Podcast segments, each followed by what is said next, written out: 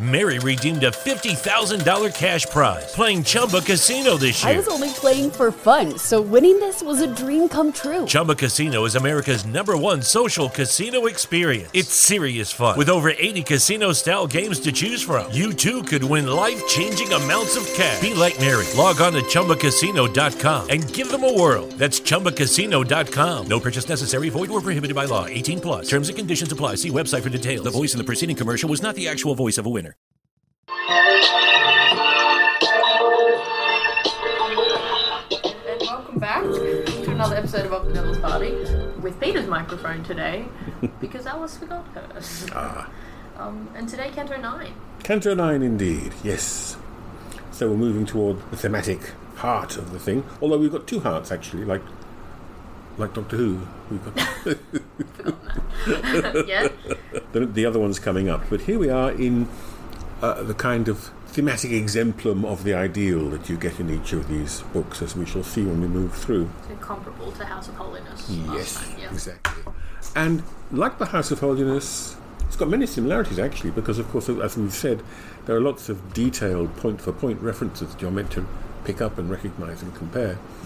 And it's it's governed by a lady, and it's it's a place of education to some extent. It's a place where you learn stuff. So that's what our, our two nights are going to be going to be learning, even if they don't think they need it, and that's partly the point. They never do, no, no. So we begin with a little hymn to the body. Full God's works which do this world adorn, there is no one more fair and excellent than is man's body, both for power and form, whilst it is kept in sober government. That, of course, is the crucial uh, qualification. It's a very Renaissance thing, isn't it? You think of the Middle Ages and they see the body as a kind of worm eaten mass of corruption to be escaped from as soon as possible, entering into the bliss of heaven, you know, shedding your ghastly body behind. So Spencer is a, is a rena- Renaissance man. He's a Renaissance man, he is, but he's also highly medieval. He's syncretistic. He's, you know, he, he's large, he contains multitudes. so he sees the body as something more than a I thought I- corrupt, I- worm-ridden yeah, yes, he sack. absolutely does. soul sack. He does. But when needed, he can also take that um, that medieval view. That um, so, you know, you, you, yeah. well, you, you you think of contemplation on his hill. His body, it's not it's not a foul worm-eaten mess, but it is. It's a thing to be transcended. It's not important. okay. You you know you eat enough to keep body and soul together, but no more. Goal is to get through to the other side. Yeah. Exactly. You, so you li- you you eat bran and uh, you know I don't know. Cookies. cookies. Well, no cookies. No cookies. But none there is more foul and indecent, distempered through misrule and passions base. It grows a monster and incontinent that loses dignity and native grace. Behold, who list both one and the other in this place.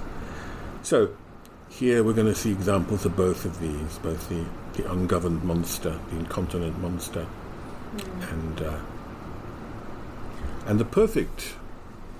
And this is uh, the distinction between dualism, body and soul are separate things. Like, is that right? And then there's one thing is you can't separate them. Is that? Well, exactly, because it's more complicated than that, as Mm. always, yes. so, in fact, it's a kind of triune Okay. thing we're going to see, but we, we, we probably should defer discussion of that when we get Okay, to it. yep, yeah, but, cool. but yeah. because, well, the point is that um, in the body, soul and body are kind of inextricably mixed. Like a soup. You know, Like a there's soup. tomato and onion, but you can't see the tomato and onion. That's, yeah, yeah. Yeah. A soup is good. Okay. I like soup. a pureed soup, or or um, Dunn talks about that subtle knot that makes us man.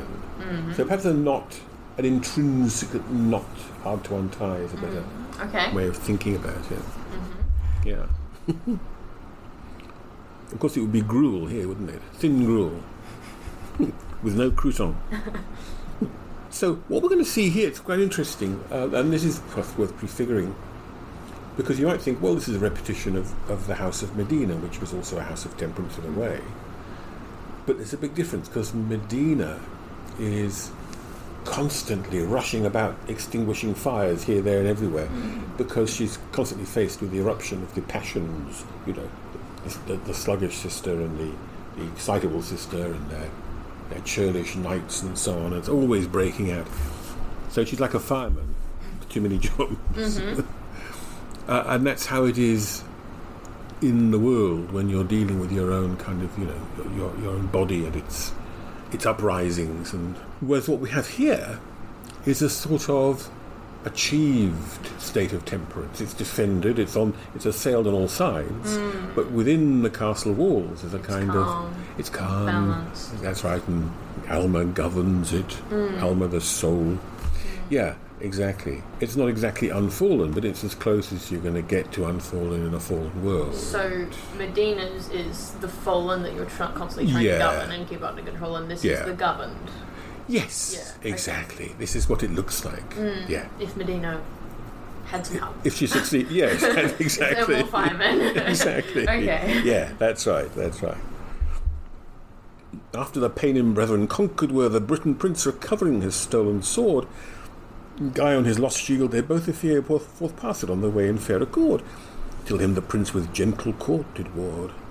Sir knight, what are you of this curtsy reed, to weet why on your shield so goodly scored bear ye the picture of that lady's head? Full lively is the semblant, though the substance dead. Well, I mean, he doesn't mean doesn't mean she's dead. He means it's dead paint, but the artist has brought it to a kind of life, which is quite a a nice. It's, it's a nice. You know, it's, it's almost suggesting something like the the flesh, which is in itself dead, and the soul, which gives it renders life, the brings life. it to life. Right, Yes. yes. And and human beings are this mystical fusion of the 2 Mm-hmm.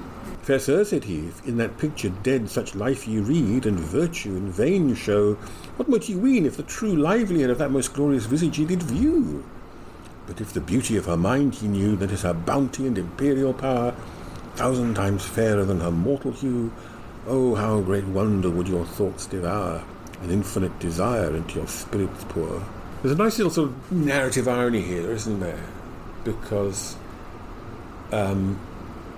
Guyon is praising Gloriana and how wonderful she is, and how if he saw her, he would you know fall to his knees and worship her. But of course, he's he's preaching to the choir here because Yeah. Arthur is already uh, you know he's a, he's he's he's number one in the fan club. True. also, is it kind of an idolatry? a uh, sort of, little bit, okay. sort of. Would it stand Um, out to Protestant readers? I think it might. I think it might. Yeah. Um, ex- well, you see, it's actually in fact quite delicate and com- complicated, isn't it? Mm. Because You're meant to praise your ruler and You are, and but and not if to your ruler is Elizabeth, Yeah. you're meant to praise her both as ruler and as woman, Yeah. as as as beautiful woman, but also as chaste, virginal, Hmm. and so all this, you know, and it almost deliberately picks up elements of the cult of the Virgin Mary, which of course was squashed at the Reformation. Hmm. But you know, people's needs for these things don't disappear just because they're no longer available. Exactly. Yeah, you outlaw alcohol, and you know, you, you We'll find it. well, exactly, and then you give rise to you know, the, Gatsby. Yeah. well, yeah, and, and a huge organised crime scene. It was, it's one of the big policy mistakes of, of Hmm. One- one of- history. one of- them, yes, along with Brexit and invading the Ukraine. And, and nobody would want to suggest that this was a kind of idolatry, and yet, in a sense, if you look at it closely, it kind of is. Hmm. So he's complicating the issue, as he always loves to do. And it's this idea of like images in relation to the body and Yeah. how we represent the spirit and the person and That's- react to it, and it's religious and That's right, Yeah, exactly, yeah, exactly, and exactly. cultural. So we're seeing again some of his sympathetic, complex understanding of Catholic tradition Hmm. being reintroduced here as, as, you know, something you can't really argue with because if you think that Elizabeth is, if you follow the party line on Elizabeth, Hmm. you can't really object to not exactly worshipping her image, but, you know, something that's not entirely distinguishable from Hmm. it. hard to defend. hard to defend. Yeah. Hard to defend. Exactly. So again, Spencer loves to complicate settled, you know, propagandist views of, of, of- of things. He loves to make you. He's, he's trying to make you think. I think all throughout this poem. Question the way things are and the status quo. And, Yeah. Yeah. People, I mean, I, I have to say, romantic poets loved Spencer, but they often thought of him as a sort of sedative. You know, kind of, you enter this dreamy world of knights and ladies and dragons and so on, and you forget everything. That's not how he works at all. He really, like Milton, he wants you to think. He's constantly kicking you in the pants, and, you know, think about this, he's saying. So they talk, oh, and then there's this interesting discussion because, of course, Gloriana is explicitly Elizabeth in, in the in Spencer's you know introductory letter to the poem. Thrice happy man said then the Briton knight, whom gracious lot and thy great valiance hath made thee soldier of that princess bright, which with her bounty and glad countenance does bless her servants and them high advance. Servants again is a nice word here because it's the word that the courtly lady uses of her lovers. They are technically her servants, and they the scheme of courtly love, but also, of course, Queen Elizabeth had servants. I mean, all the, in a way, all the knights in her court were kind of And then they servants. had servants, and then they had servants. Exactly. Everybody, ser- as Bob Dylan says, you've got to serve somebody. You know that song? No. No. well, he did. Um, The, the stanza before as well. She is flower of grace and chastity, yes. renown far and near. All that. Yeah. Yeah. My sovereign, my liege, my. So, sorry, I skipped over that, didn't I? Well, I was beginning to think if I do every single, if I read every single stanza, we'll be here till Tuesday. You've done it for all the others, so do what you need to do. But you're right, my lief, my liege, my sovereign, my dear. You couldn't get a Courtly better. love poetry. It's courtly love poetry, To the and, T. and courtly love is a is a mixture of the erotic and the political, in a way, uh, and and the divine, Yeah. because the lady is she's your feudal lord, you must obey her, but she's also a saint, you must worship her, you know, Mm-hmm. kiss her toes, and with her light the earth in lewin clear. Far reach her mercies and her praises. well. And again, mercy, you know, is one of the one of the things that Elizabeth cultivated as a, as a sort of special aspect of her reign, which is kind of ironic, isn't it? The number of Mm. She was unpleasant. burning Catholics. Oh no no no no no no! Didn't burn any Catholics. oh, huh? Uh, well, hanging, She draw, knows. hanging, hanging, drawing, and quartering for those who were plotting to overthrow her and kill That's her. fair. But that's fair. That's a reasonable response. That's fair. Temperate, you might say. Yes, exactly. right time, right place, right degree. exactly, exactly. But no burning. No, no. Okay, good. No, that was a Catholic thing. All the Catholics but the Protestants. Yeah, Hard to keep track. Okay. I know. but nobody burnt witches. Yes. No, I, kn- I knew People. that one. Yeah. Oh, good. How could I not? How may strange knight hope ever to aspire by faithful service and meet evidence unto such bliss? See how he's um, he's been kind of slightly ironic. It's it's rather sort of courtly exchange this in a way. It's again Spencer sliding into a sort of narrative, almost novelistic mode, because of course Guy and Arthur isn't revealing the fact that he is, in a sense, sort of her lover, although not exactly. Except that she was there because there was Pressy de Grasse where she had Lion. Do you remember? Yes. Mm. Yeah, exactly. Unto such bliss. Now, I don't want to. Yep. Yeah, exactly. We've talked This about means bliss. orgasm, folks. Yes, that's right. Sufficient without hire for loss of thousand lives to die at her desire. Yeah, yes, yeah. and again, Uh. we don't need to ram this home, so to speak. But but you did. But I did. you saw an opportunity. I mean, I, I, it's, it's lightly done. But, but it also conforms again to the courtly lady thing. Mm. You know, to die at her desire. This is your, you know, you give your life for your lady. Put down your coat so she can, you know. Exactly, exactly. Please tread on me, basically. It's a weird kink. It is a little bit weird. Um, it is a little bit, but it's suited. As I've, I think I've said this before, but it's to the suited. power structure, yeah. Yeah, and ex- and the rather complicated and weird power structure where a woman is in charge, and you know, how do you cope with that mentally? Well, this is one way for doing it, and it kind of worked, I suppose. Ag- Now, Guyon unconsciously joins in the the the standing joke here. Um, line six, he says, "But were your will her soul to entertain?" Remember, one of the prominent meanings of will in this period is sexual desire. Um, Shakespeare loves to pun on that.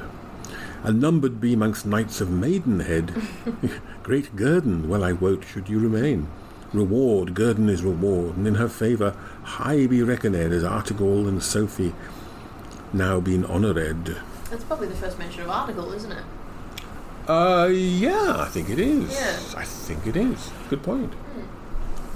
So he's thinking he's thinking of a, the long game here. Oh, yeah. He's he's actually got a, a, a whiteboard where he's Yeah, or a spreadsheet. or a spreadsheet. Because sometimes you think, what? How did he keep track? Yeah, The exactly. stacks of paper yes. must have been intense. Exactly, exactly. Certes then said the prince, I god avow that sith I arms and knighthood first did plight my whole desire hath been, and yet is now to serve that queen will my power and might. And again, the word serve has erotic overtones, if I could put it like that. now hath the sun with his lamp burning light walked round the world, and I no less. Um, interestingly, in the 1590 edition, because we're, we're, we're looking here, of course, the 1596 edition, which includes all six books plus the, the rump of the seventh book. But in the 1590, which was just the first three books, here he says seven time. In that version, he's been seven times absent. The word seven is very important in this. Because um, it's earth and heaven joined. That's right. Yeah. And, And it's- the body and the soul. I know that. I think you're going for. That's right. Exactly. It's also it's also the feminine number as opposed to nine, which is the masculine number. Oh, yeah. Okay. Mm. Seven is feminine. Yeah. Nine is masculine. Nine in masculine. Okay. well, nine is more perfect than seven because nine. I'm sorry, but All right, Andrew Tate. nine is a cube, you see, ah, Mm. of course. Yeah. and seven is a is a prime number, whereas nine isn't. I suppose they. May, it's funny because we really like prime numbers, Yeah. but maybe they thought prime numbers were somehow not quite the thing, because you know.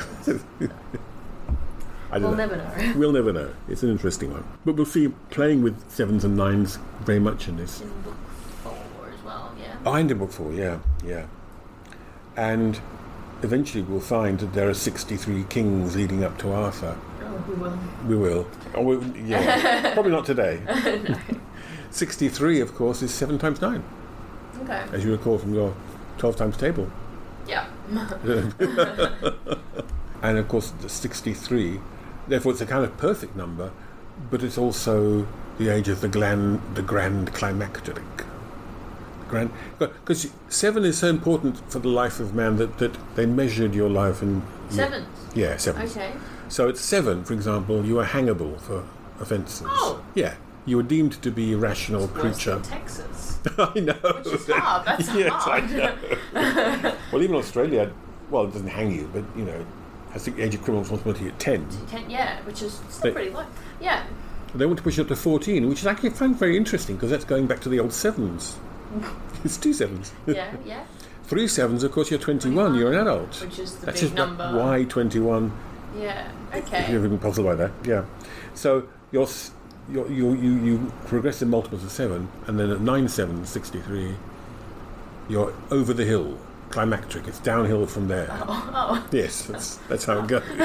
okay. Uh, oh, yes, it sounds right. Fortune, the foe of famous Chevisance. Chevisance means knightly deeds, but it's a kind of a compromised word because it could also refer to all sorts of things like, for example, in, in medieval warfare, um, you know, the chevauchée, uh, which is, well, it's related to the word cheval, meaning horse. Chevauchée is a, is a kind of, basically, a whole bunch of knights ride out like bandits and they they basically rape and loot and pillage and burn the neighbouring countryside. Classic. Yeah, it's terrorism, Yeah. basically. Yes, It's- it is. that's what it is. yeah. Yeah. Okay.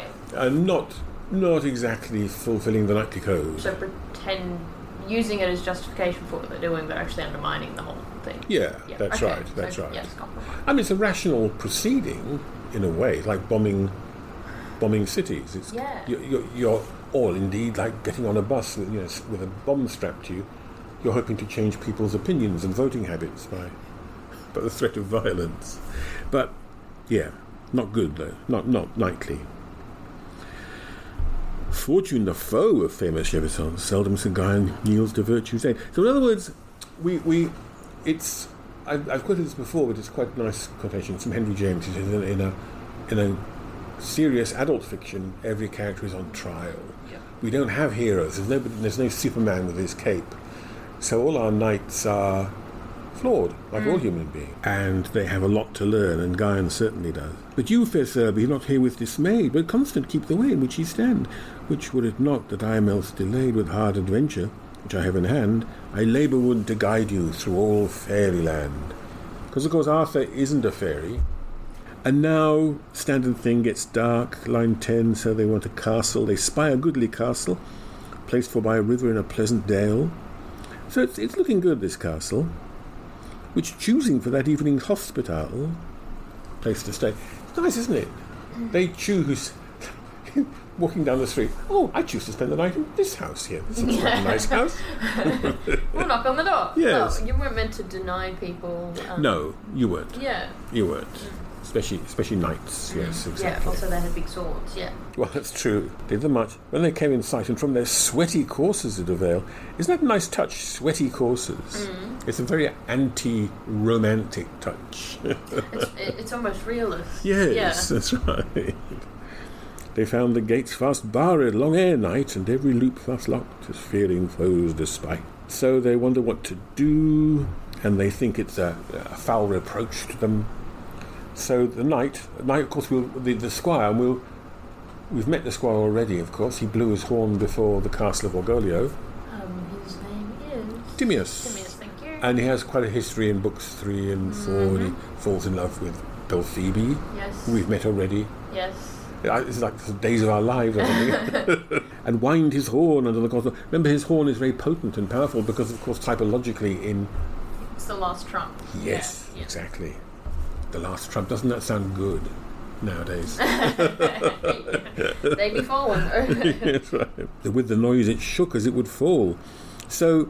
This is this is the human. This castle stands for the human body, as we will find in great elaborate detail. But of course, it also is subject to time and subject to, well, the end of time, which is the last trump. So it shakes against the, against the last trump. Eftsoons forth looked from the highest spire the watch, and loud unto the knights did call to weet what they so rudely did require, who gently answered it, the entrance did desire. Let us in. Yes, exactly. um, and so the porter advises them to flee uh, because there are many enemies around, laying siege to the castle. And at, at Q, a whole bunch of villains around about them swarmed in stanza 13 out of the rocks and caves adjoining 9. Th- this passage, I think, is very clearly a memory, a distorted memory perhaps of Spencer's time in Ireland and, you know, what they saw as the rude, ragged Irish. The colonizer always has to sort of have a story about the colonizer. They're somehow untermenschen, they're somehow inferior. Less men, yeah. yeah. Therefore, they need to be governed. you know. Yes, that's always the narrative. Yes, exactly. So we can we don't necessarily take this too seriously as an image of 16th century Irish people. While captive wretches, ragged, rude, deformed, or threatening death, or in strange manner armed. In other words, some with unwieldy clubs, some with long spears, some rusty knives, some sta- staves in fire warmed. Staves in fire warmed. Yeah. Hot pokers. Oh, you think?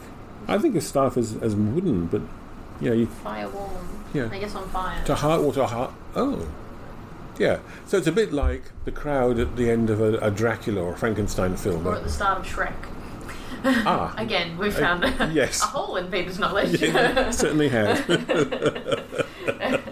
but they, yeah, the villagers come to burn The down angry the castle. crowd, yeah, the yeah. angry crowd. Yes. Mm. Dern with their looks like wild amazing steers, staring with hollow eyes and stiff, upstanding hairs.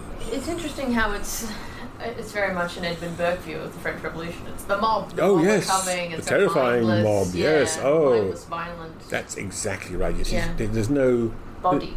oh, no, sorry, no soul in all the bodies. It's Yes, like just de- hollow eyes. animalistic, and- yeah. Hmm. zombie like. They're like, it's like it's like in fact it's like the zombie apocalypse. yeah. Well, yes. That's exactly what it's like, yeah. Good point.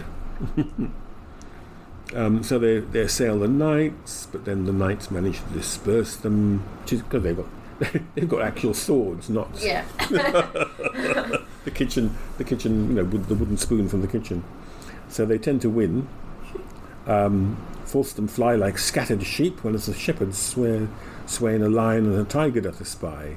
Well, there we go, you know. Sheep versus lion and tiger. We don't. We wouldn't lay bets on that one, would we? No. with greedy pace forth rushing from the forest high. But then they come back because, of course, you never get rid of. the- These are, as we find out allegorically, these are all the things that assail the castle of the body. Mm. Uh, temptations, desires, constantly. You know, desire is knocking at anger. Yeah, Yeah. N- desire to all sorts of things. Yeah, um, constantly knocking on the door and saying, "Let me in." You know.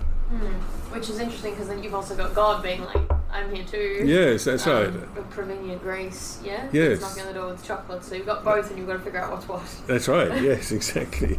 That's right. And it was mentioned of their cruel captain or capitaine, as we have to say. We will meet. Uh, his his name is Maliga, Mm. but we'll meet him more later on. But the knights again, with their real swords, broke their rude troops in order to confound, hewing and slashing at their idle shades. It's, there's, there's a little class narrative here, isn't there? You know. Yes, Yeah. that's right. Because that's what it, it feels revolutionary. Yes, exactly, exactly. and, it, uh, and the language is trying to represent them as lesser than because. Yeah, yeah, that's right, that's right.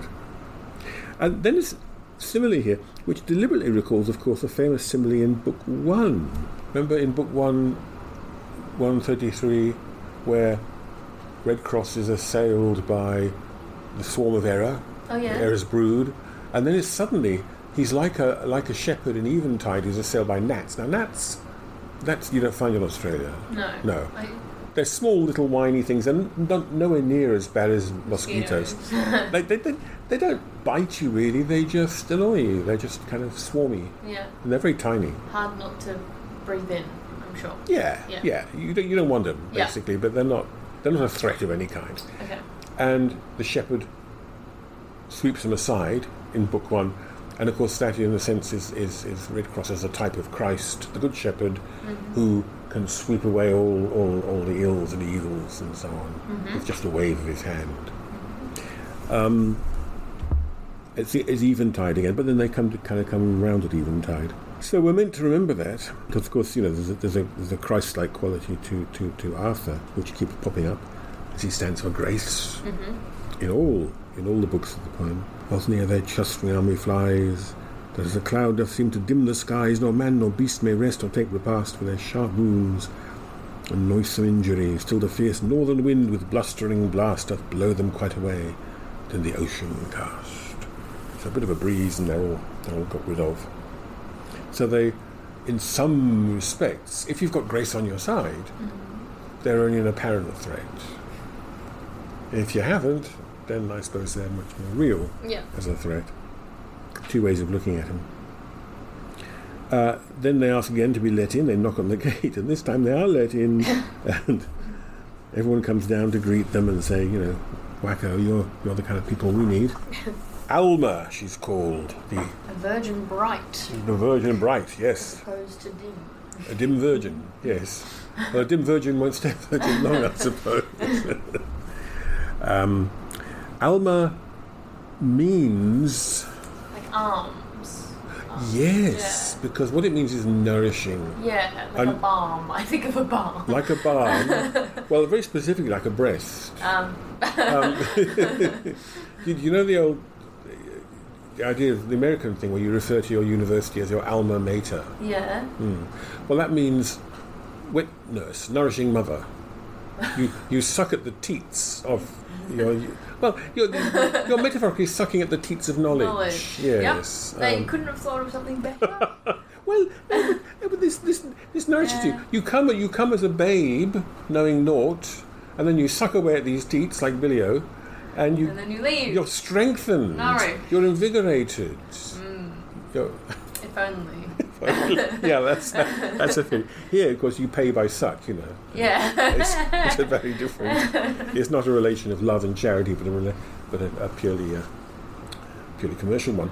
Yeah, that's the idea. yeah, okay. Well, when, when I graduated at Cambridge, I must have told you this. The praelector of the of the college in question held out two fingers like that to represent the two teats of Cambridge, the alma mater, and then we went up in pairs and we s- each grabbed a finger of the praelector, a, a teat of our nursing mother, while he made a speech about how we were worthy to, in vi- virtue and learning to be admitted unto this degree, you know.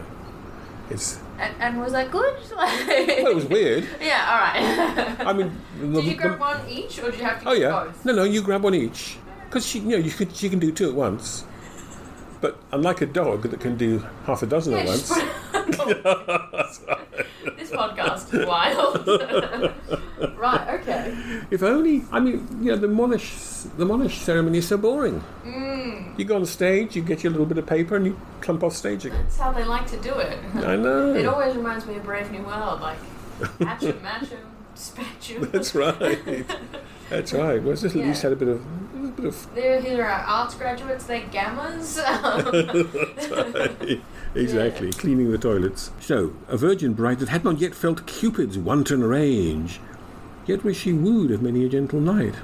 It's interesting she hasn't felt Cupid's wanton yeah, rage. she's been tempted. Yeah, exactly. Temperance, strictly speaking, means, of course, the ability to remain uh, in charge of yourself when you are tempted. Mm-hmm. If you're not tempted, it's not temperance. It's just a Yeah. happy accident. So if you're just a monk who lives in a monastery and never. Well, I mean, your monk might be tempted, but they haven't got the opportunity. But That's, um, yeah, that's, that's the plot of the monk. like, yes, that's right. He's awesome, and then they tempt him, and turns out he's not awesome. That's yeah. right. But you know, I've never been tempted to smoke. It just looks disgusting to me. So Yeah. you know, I have, I I have am no tempted by chocolate cake. chocolate cake. Yes, me too. Hmm. So there's a big difference. There. I have to exercise temperance in one, but not in the other. Yeah. And many a, yet was she wooed of many a gentle knight and many a lord of noble parentage that sought with her to link in marriage. For she was fair, as fair might ever be, and in the flower now of her freshest age, yet full of grace and goodly modesty, that even heaven rejoiced her sweet face to see. she is the ideal lady, isn't she? She is. Yeah. And of course, the soul, she is the soul, is the bride of Christ. Mm-hmm. She's, she's, she's fit for only one husband. In robe of lily white she was arrayed, that from her soldier to her heel down wrought, the train whereof loose far behind her strayed, branched with gold and pearl. That means decorated with gold and Mm-hmm. pearl, most richly wrought and born of two fair damsels. Gold and pearl, gold of course is heaven Yeah. because it's incorruptible, Yeah. perfect. and p- And pearl is heaven because of the parable in Matthew, remember? The, the kingdom of heaven i- Yeah. is like unto a merchant who selleth all that he hath and goeth and buyeth a pearl of great price. So he gives everything for this one, one thing. perfect pearl, Okay. which is his salvation. Right. Okay. and are we seeing um, An emblem. Well, is Not she an actually? emblem. Well, Um, it's sort of an emblem. what's it called? Allegory? Oh, a Icon? blazon. A blazon. A blazon. Uh, Is it, a form- yes. is it a variation on the It's blazon? kind of a blazon, isn't it? Yeah. It's kind of a I know it's a blazon. bit sexy. Like it's oh, it's off the shoulder. Just say she was wearing a dress That's right. from her Hold shoulder. her, to her head down wrought. Yes, that's right. To her heel down wrought. Yeah, I hadn't thought of that. You were quite right. The train were off loose. bit erotic. There's, a, there's, there's an odd. There's a bit of eroticism in this poem, isn't there, which people don't expect to find. No. Um, yeah. particularly when it's associated with good characters. Yeah, good point. One of two fair damsels which were taught their service well. Hmm. So uh, again, it's about about service, about being taught. You know, the, the, the body has to be taught temperance. It can't. Cultivated. Yeah, yes, exactly. It's cultivated. It's a habit of mind. That's right. Her yellow golden hair was trimly woven and in tresses wrought. Now, yes, Yes. we've talked about hair. I'm sure. Because hair is like an expression of the will, isn't it? It's- Yeah. So if it's Uh, carefully, it's like a man on his horse. Yes. Control the horse. He's in charge of his will, and the hair is kind of Yes. indicative of the same for a woman. That's right. Well, it indicates her fecundity. yeah. Well, that too. Lot, lots of hair equals lots of babies. That's the idea. I know it's not. it's not an entirely rational or, men, or medically, uh, you know. yeah. yeah, So texts and doctors. that's right. Yeah. So abundant hair. So you know, even the Garden of Eden has abundant Wanton wanton breeze. tresses which Yeah. wave in the breeze. That's right. Um, And yeah, the control and desire and everything is represented in the hair. yeah, that's Yeah. right. So if your hair is loose and all over the shop and so on, then you're Because um, there's a crazier and in the boat, the lady in the boat. Oh, Faidria. Yeah, her yes. hair is It know, is. It is. welcoming. Exactly. welcoming tendrils. Exactly. And if you haven't looked before, ha- have a look at some of Botticelli's pictures. Oh like the- yeah, the like- Venus. Uh, yes. Coming out Birth of of, the Birth shop. of Venus. Yeah. Or Springtime, yes. Again. I, I- I always think Botticelli could have been illustrating Spencer the Yeah. way he. Yeah. It's a perfect image of. Yeah, that's right. And remember um, when Medina tries to part, I think it's Medina, tries to part the knights, her hair is all dis- unwrought because Unwound, yeah. because here it's the intemperance of grief, but it's still intemperance. Mm-hmm. So it needs to be controlled. So her hair is in tresses wrought. Wrought means worked upon. Mm. Her lady, the lady's maid, has been doing this presumably. You can't do it to your own hair. It's partly why elaborately coiffed hair is a sign of it's a sign of class and money You've because cultivated. you need a servant. Uh, yeah. Well, yeah, you need a servant to do it. Basically, can't do it yourself. Mm. Even plaits? I don't know. I, I've never attempted to plait my I was hair. going to so- say, as Peter sits here with elaborately plotted dresses, and you wouldn't know. Dread, dreadlocks. Yeah, Peter has dreadlocks. No other tire on it she went to wear, but crowned it with a garland of sweet rosier, which of course is um, the rose again is is a flower of heaven, the rose of love. the rose in the garden in the story. Yeah, that that too. But yes, well, the, the rom- romance, Romance of the rose. Thank you. Mm. Yes, exactly, exactly. So yes, well, roses stand for love, and it can mean erotic love or divine love, and very often they're distinguished as a red rose of erotic love And a white. and a white rose of divine love. Yeah. Okay. And of course, the, em- the Tudor emblem was a fusion of the white and the red rose. Because, well, ultimately, historically, because it was seen to be the end of the Wars of the Roses. Yeah. The red rose of, and let me not get this wrong, I want to say Lancaster, and the white rose of York. But, you know, one way or the other, I don't know. I'll Google. Yes. Alice is Googling. Yes, you got it right. White Oh, rose good. of York Oh, and then good. the Tudor roses red. Yeah. Yes. Okay. Well, it, it's both, though. It's white and red. oh, I see, because it's got the inner and then the outer. Yeah, yeah. So it's a fusion of the two roses, you see. But it does make one smaller. well, that's right. It does. Okay. It does. Well, because he was, he was of course a Lancastrian. right. Well, well, he called himself a Lancastrian. Really, his claim to the throne was pretty close to zero, but nobody would dare say that in in uh, 1590s. And that's that. Yeah, the Tudors, which was Henry and then Elizabeth, and this poem is all Exactly. about establishing that. So at this moment in time, it's Elizabeth, and it's a com- perfect fusion of divine love and erotic love, Hmm. which is you know what you're supposed to feel for Elizabeth. it's all in the um, propaganda, isn't it? Oh, it and is. the imagery. Yeah. But it's it's it is propaganda, Whereas but it's all very this time- elegant, yeah. No, yeah, it's what I'm saying, complex it's better. propaganda. It's not yes, just Facebook it's a good getting yes. you with algorithms. Exactly. It's Yeah. it's a better Or class of Sky News. propaganda. It's cultivated and careful and symbolic. That's right, but also highly visual, and this Mm. is the point. You know, in this period, because a goodly proportion of your population can't read. yeah. But and they- roses are easy to draw quickly. Exactly.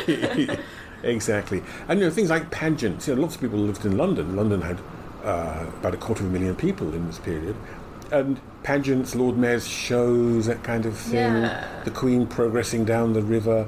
These elaborate displays of majesty and oh, and, Consumption. and consumption. very much. Yeah. Very much that. Yes. Exactly. Yeah.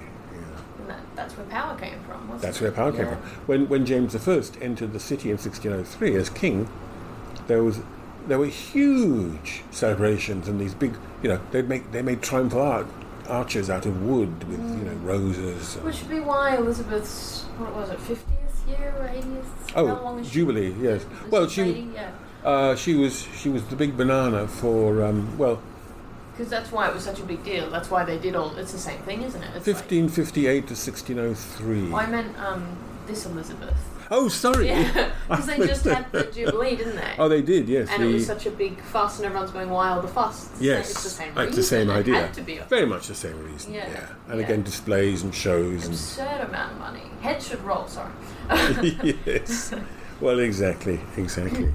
So yes, the tradition, even though it's less necessary now because people can be got at in other ways, and you know, with writing. I suppose it works, you know, but even you think of Soviet propaganda and, and Nazi propaganda, the image still is more, it's more visceral, it, it works more effectively, doesn't it, Tate? It's faster communication, Yeah, isn't it? And, yeah. and you can uh, lump together a bunch of symbols and meanings in one quick image than making someone read a, like this. Yes, that's right. A long, complicated pamphlet. Like you're not going. What was Wilson's Exactly. one? Um, No, he wrote a few. Smectimnuous? the justification for um, Areopagitica? chopping off Charles's yeah. Oh, Uh, no, no, no, I no. was thinking about freedom of That's- speech. Yeah. Well, that too. Chopping off Charles's head Oh. when he had to justify Pro the rest of populo it. Thank you. Anglicano, yes, yeah. yes. Like so complicated and layered. exactly. and, and we could look at it and go, oh, that's that, but everyone else just needed a nice picture. Yeah. Well, that's true. Like also, a meme. yeah, well, exactly, because the point is, you can't argue with a picture. Now, Hmm. you can argue with an argument. You can. You can. Meme's actually a good comparison. 'Cause Yeah. You go, oh yeah, and it's all these layers culturally and even That's in right. terms of generations, and we take one glance and go, ha ha, ha, for multiple things. That's And right. trying to explain it is impossible. Yeah, yeah. yeah, yeah. Same as a. Yeah. And also, it, because th- in fact, they had a thing called the. em- We've talked about the emblem, haven't Mm-hmm. we already? And in fact, Spencer uses emblems. So when, when we looked at the seven deadly sins, Mm-hmm. each of those sins is emblematic. And the idea of an emblem is that it encapsulates some kind of moral idea in an image, which is weird, frankly, bizarre, To remind you. and it sticks in your mind. Yeah. Yeah. you know, if you see a cat, you don't remember that image of a cat forever because Yeah. it's just. But if you saw a cat wearing a top hat and smoking a pipe, you might remember that. You know, that's the idea. Yeah. what that would tell you, I don't know. Cats rule the world. that's real. Well, that's right. It's not lizard people we need to be worried about. No, no, the cat people. Yeah. So she entertains the noble knights. Entertained is such a loaded term when you're paying too much attention. That's right. Oh, Did Exactly. she? exactly. Yes. So she takes them to the castle and shows them the view. Up to the castle wall she goes, and here we meet the first. We complete the first third of the canto, for what that's worth, at line twenty. At stanza 20. Well, first she led them up to the castle wall that was so high as foe might not it climb, and also fair and sensible, fencible without, withal, fencible meaning defensible, not built of brick, nor yet of stone and lime, but of thing like to that Egyptian slime whereof King Nine, Nine Huilon built Babel Tower. So it's interesting, isn't it? Um, the Tower of Babel, which, you know, in a way is an emblem of human pride, trying to reach God, Yep. and uh, God confounds it and makes everybody speak different languages. It's built of slime, but you see, we're, our bodies are slime in one sense. Under the, I, I, probably the word slime has, Change. well, in, in connotation, Yeah. you know. The point. It's more like it means here something like cement, really. But we, yeah, we don't like to think. Now think of it as gross. Yeah, it's bulk gross. Juice. Yeah, that's right. but you know, compared compared to God and heaven and so on, We human are all beings are slime. We're all slime. Slime. Exactly. Hmm. We're, Yeah, we're okay. slime creatures. yeah. Okay. No great pity that no longer time so goodly workmanship should not endure. Notice how this is constantly referencing the House of Pride, because first of all, you know, remember the House of Pride is not built with ordinary bricks, but in a mysterious way. Um, I forget the exact terminology, but rather like this, and also such great pity, he says, you know, so fair and bound and on such weak foundation ever sit, because it's built on sand and not on the rock. That's it. Yeah. Yeah. Yeah. So we're being reminded, you know, even even the best human body is still Yes. It's a metaphor for the body again. And exactly. if you it's- think it's all there is, then it's the Tower of Babel. It's just going to yes, be. Yeah. that's right. That's right. Yeah. Mm-hmm. Exactly. It's just it's just a work of pride and subject to time and decay, Mm. but it has the that within which passes show, as Hamlet says. Yeah. Yes. So, uh, people did stop and say, okay, God, sure, if my body means nothing, why have you given me this? Like, why is this the means by which I live in? Did anyone? Well. we Um, just went, no, it's just a carcass. th- well, that again, if I was saying before, that's kind of like the medieval view. Okay. That's why medieval painters really aren't interested in the body. You look at medieval painting, and uh, they just It's Christ. yeah, but they, they just represent the body like cartoonists. They've got really no interest in it. You look at Renaissance painters, Ah, Michelangelo. Yes, or Yeah. Leonardo or Raphael, and they're fascinated by the body and by almost a kind of a photographic, you know, correctness. And you look at the Madonna and Child, you know, in, in, in the, the medieval version, the child will look like a, a kind of miniaturized adult because they didn't even notice that babies' heads are much bigger than they ought to be in relation to the body. But you look at a, a Leonardo work in a child, and the baby looks like a baby. Mm. Yeah, the real, the real McCoy. So they just weren't interested in the body. This is a new interest. It's part of that new interest in science. It's doc- Humanism, yeah. humanism. It's Dr. Faustus. It's how does the world work? It's all these things that are beginning to undermine this dogmatic, theocentric view of of the world, Mm. and encourage a kind of curiosity. That whole and tension Mm. a between healthy one. Yeah, a healthy yeah, but curiosity. maybe whole things is healthy. I mean, this- this is this Yeah. tension which we see so deeply in Milton because Milton himself is fascinated by science. You know, Galileo gets into gets a gig, you know, at Guernsey in, in Paradise Lost at least twice, as I remember. Twice, yes. Twice, yes. Even even just the idea of trying to justify the ways of God to man is in some way prideful. Yeah, Weren't you reckon? That's you can do right, it? And he exactly. could, but, and it was great. But yeah. It's Well, still proud. Uh, well, it is, and in fact, you know, the, the big biblical text here is Job. Mm. Um, Job says, you know, kind of mild. Well, I, you know, I, I've been quite good, God. I mean, did you really have to do all this boils and plagues and you know, kill, killing all my cattle and and God says, who are you to judge me, you puny worm? I'm, I'm paraphrasing Yeah, slightly. Ah. yeah. no. Canst thou draw out Leviathan with an hook? He says. Ah, Yeah. Important for other reasons for me. Yeah. It is, yes. it is, it is, it is, it is, yeah. But yeah, human beings, they're just not up to it. And of course, there's a sense in which Milton agrees with that, but he's got to offer you in the poem something that looks like a justification that you can chew on, if you like, Yeah. yeah. even if you can't actually grasp the real justification because it's above your it's above your pay scale, you know. As a fallen creature of slime. Of slime. Mm. I'm of slime. I'm like, yeah, Cursed clay. that's right, that's right. Tepid mortal. Yeah. You could have that at the, the cinema, a slime class. No earthly thing is sure, indeed, no earthly thing is sure. But, you know, once you've got that under your belt, you can then appreciate the body as a magnificent construction. Even the fallen body, you know, it's, it's Because the still. more they knew about the body, they must have realised that even that was a testament to God. Like, oh, look, there's blood that runs in our veins and our eyes work and our heart pumps. Did they not Well- have that problem? Like, as modern medicine started to develop? I say modern.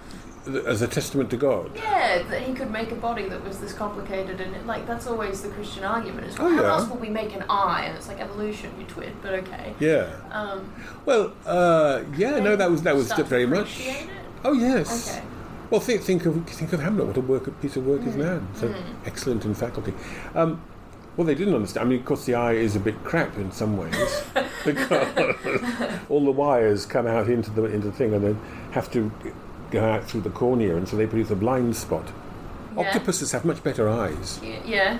because you know evolution works with what it's got. It's a tinkerer. It doesn't create for new. Mm. So, if there were a designer, you know, a, a kind of demented Thank you. five-year-old would not create the human eye because it's insane to have all these nerve endings entering the eye and then exiting again. Mm. Why not just have them go out the back like an octopus's eye? Well, because that's the way it was. Or the laryngeal nerve which goes from the, the larynx right down under the heart and back up again. Insane, from what it was designed, but that's because that's how it developed over time. Evolution, yeah. Evolution. Okay. You know, with, with a giraffe, the laryngeal nerve has to travel yards of useless back and forth. How interesting. No designer there. Or one with a weird sense of humour. yeah, five year old. That's right. The frame thereof seemed partly circular and part triangular. O work divine! These two, these two, the first and last proportions are the one imperfect, mortal, feminine; the other immortal, perfect, masculine. Yeah. Um, and twixt them both, the quadrate was the base, proportioned equally by seven and nine. Nine was the circle set in heavenly place, for which compacted made a goodly diapase. It's a diapason, a sort of stretch of the, the organ from one chord But next, everything in harmony, all the Okay. notes between the, Uh, a music thing. Okay. a music thing. Yes. Right, right. I was like, organ? Oh, oh yeah, no, no, no. yeah, no, no, mu- musical organ. yeah, yeah. okay. So a kind of a, a kind of perfect harmonic chord. And harmony is the idea here. Of the body. Yeah. Yeah. Okay. So we've got this first intrusion of this idea of discordia concourse. Remember the the Mm-hmm. From chaos comes. yeah. Well, that's right. That's right. Out of what looks like chaos in close inspection, When you zoom out, ultimately it's like- resolved. You zoom out, and it's Yeah. actually concord. Yeah. Yeah. That's right. Exactly. Because God, God's up behind it all. He's pulling the strings. He's the monkey connecting the chords. That's right.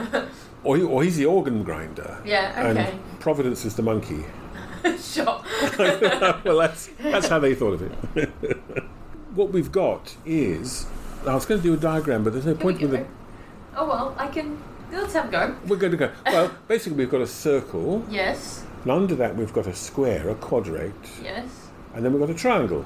And that is. So, this is a five year old's picture of a human being.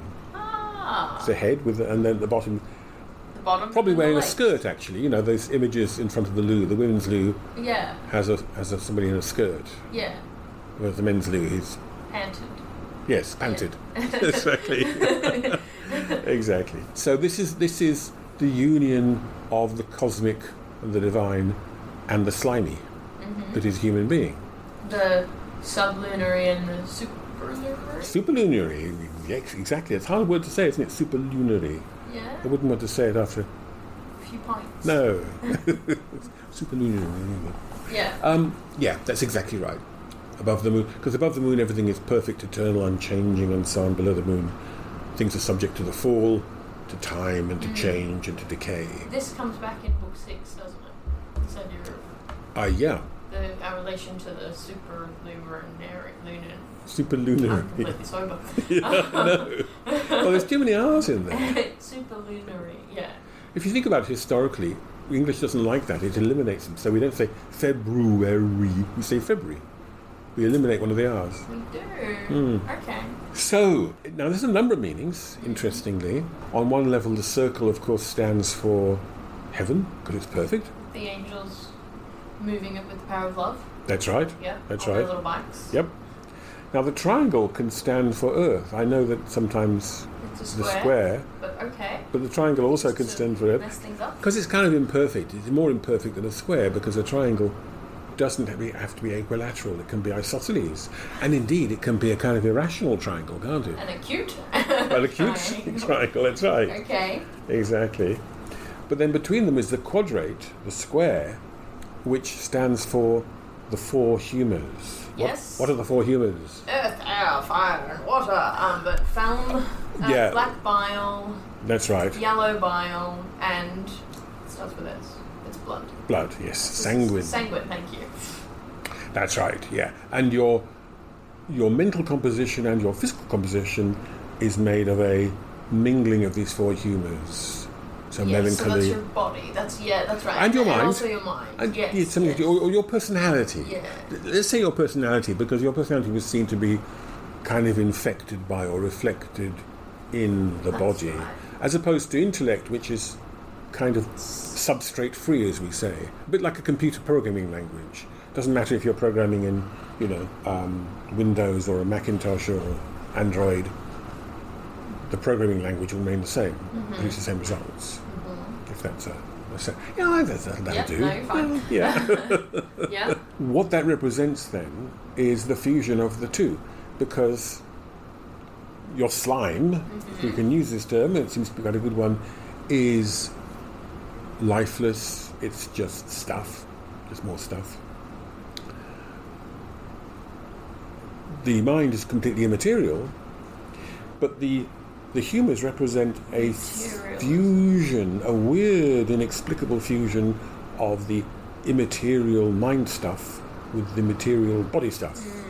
Mixy. Mm, Okay. Imma- yes. Smoothie. Human smoothie. Well, because you, I mean, well, you could, I mean, you know, it's, it's an old problem. You think to yourself, I'm going to pick up this envelope, and then your fleshly, slimy hand, well, yeah. picks up the envelope.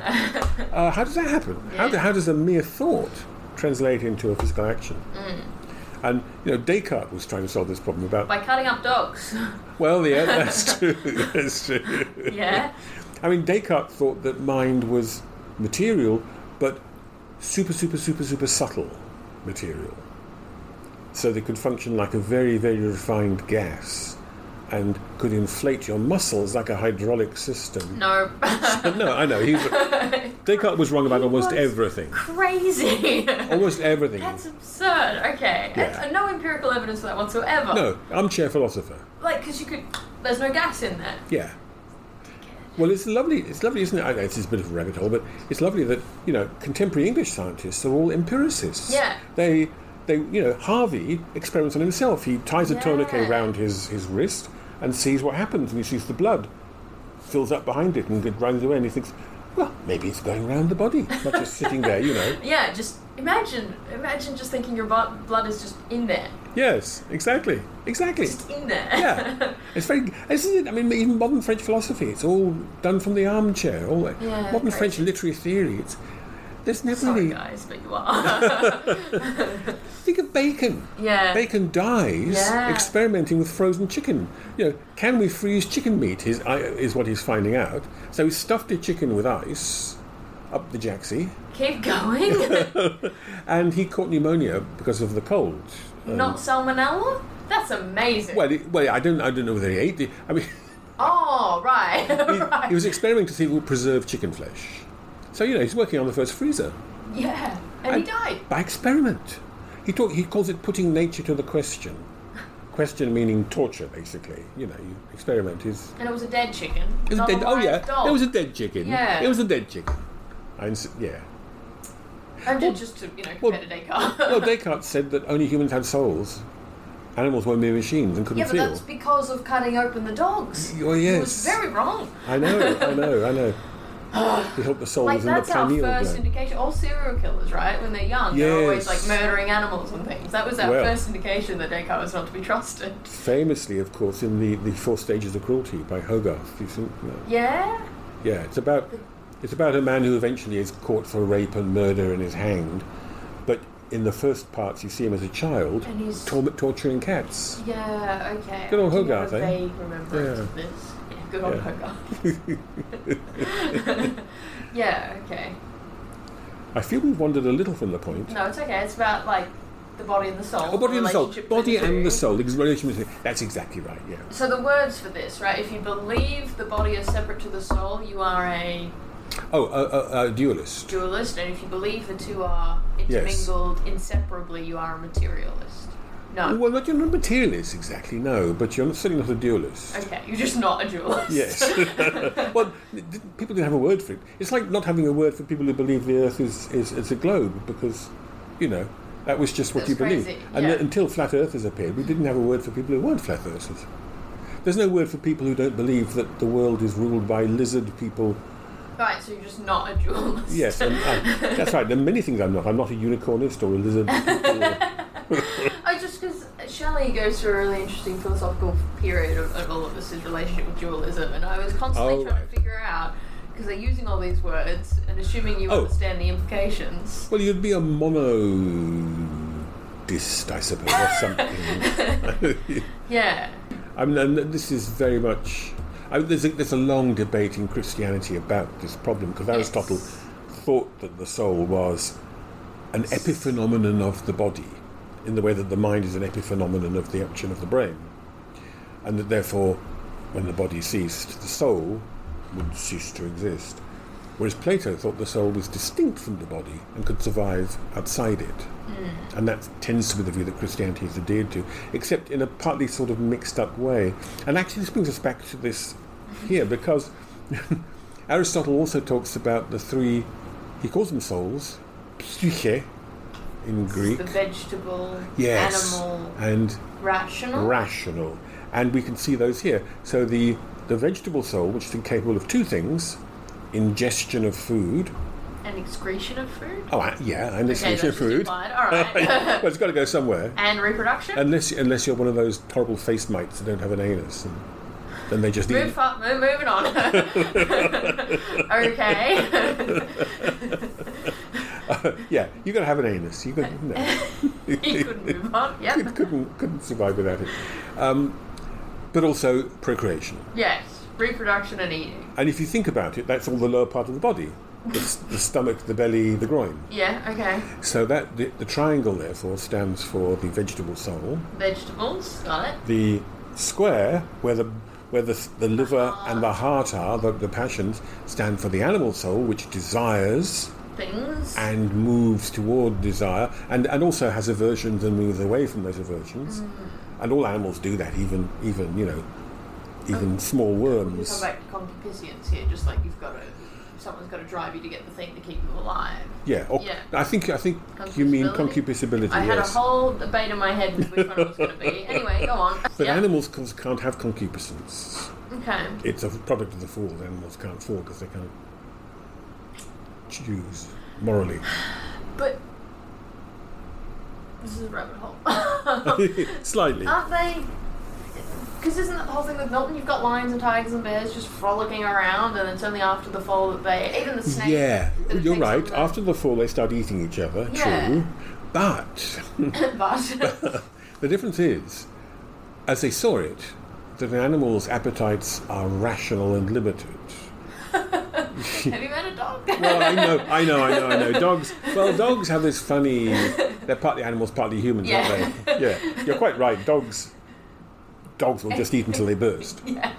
But, but normally speaking, or Yeah. at least that's the way they thought about things. You know, a cow eats grass until it's had enough grass and stops eating grass. cow fornicates when it needs to fornicate. Exactly. It just gets on with its life. It's not in a Exactly. cow brothel. Well, in fact, a cow- spending its inheritance. A cow cannot fornicate, can it? Because to fornicate is to copulate illegally. okay. And laws can't apply to, to cows. I feel like we're splitting hairs. Well, no, no, no, I think, no, I think it's crucial. Okay. All right. So animals can't sin, yeah. basically. Right. That's that's not the point I'm getting at, because concupiscence is ordinary appetite plus inordinate desire. Mm. Remember, remember, sin is um, disorderly desire. Yes. Animals have orderly desires. But they don't become disorderly. They can't become disorderly. can't become Is that- that's disorderly. the- yeah. It's, it's because it's human imagination that produces disorderly desire. You want to rule the world. You want to be queen of Arabia. Just want a doctorate and a job. Oh, there we are. Exactly. A fantastic desire. I know. Completely unbelievable. Exactly. Very unreasonable. Very unreasonable. Yeah, exactly. yeah, that's exactly right. Um, but you see, the dog can't think to itself, "I'd like to be emperor of Greenland." I'm going to be the dean of admissions. Yeah, Exactly. yeah. Okay. Yeah, the dog can't do that. No, Try to take over. Um, The it's world. not going to invade Russia. Is it's it? it's not going to invade Russia. No, no. Ay. No. only only psychologically disturbed rulers want to invade. Napoleon. Yeah, Hitler. yeah. Charles XII of Don't Sweden. do it in the winter. Yeah.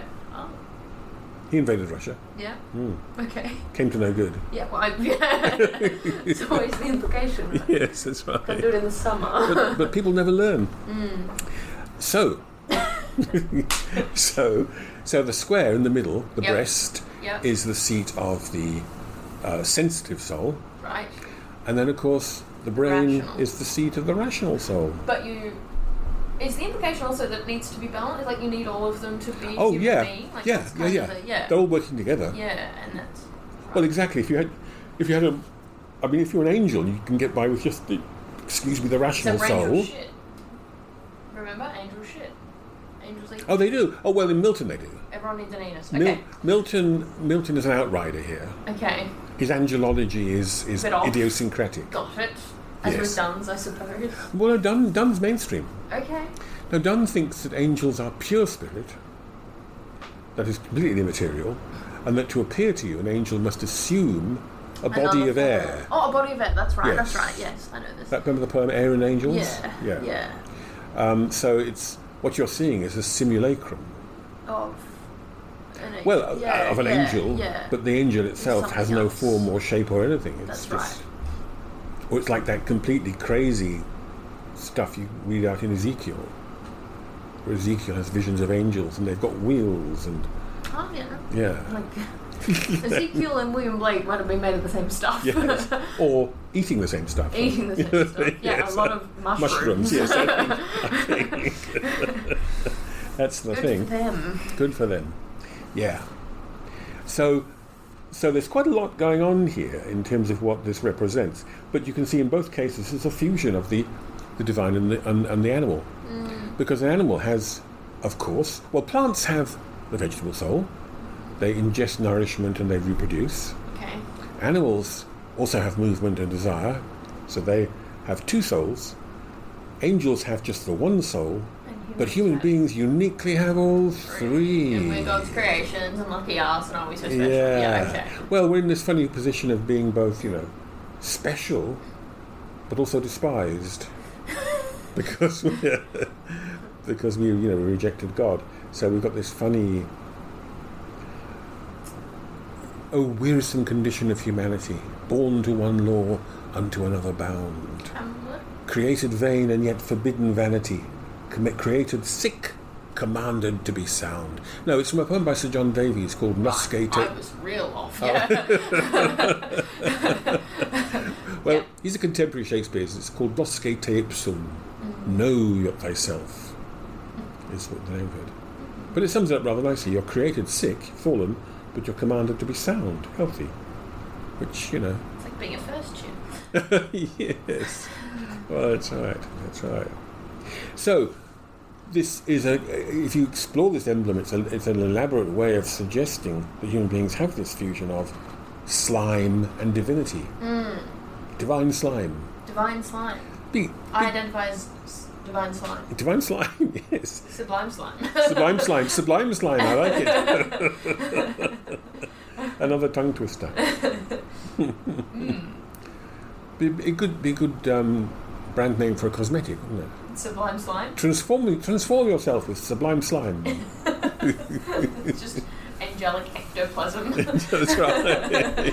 we could have a line of scents, Peter. That's right. That's right. Smear it on.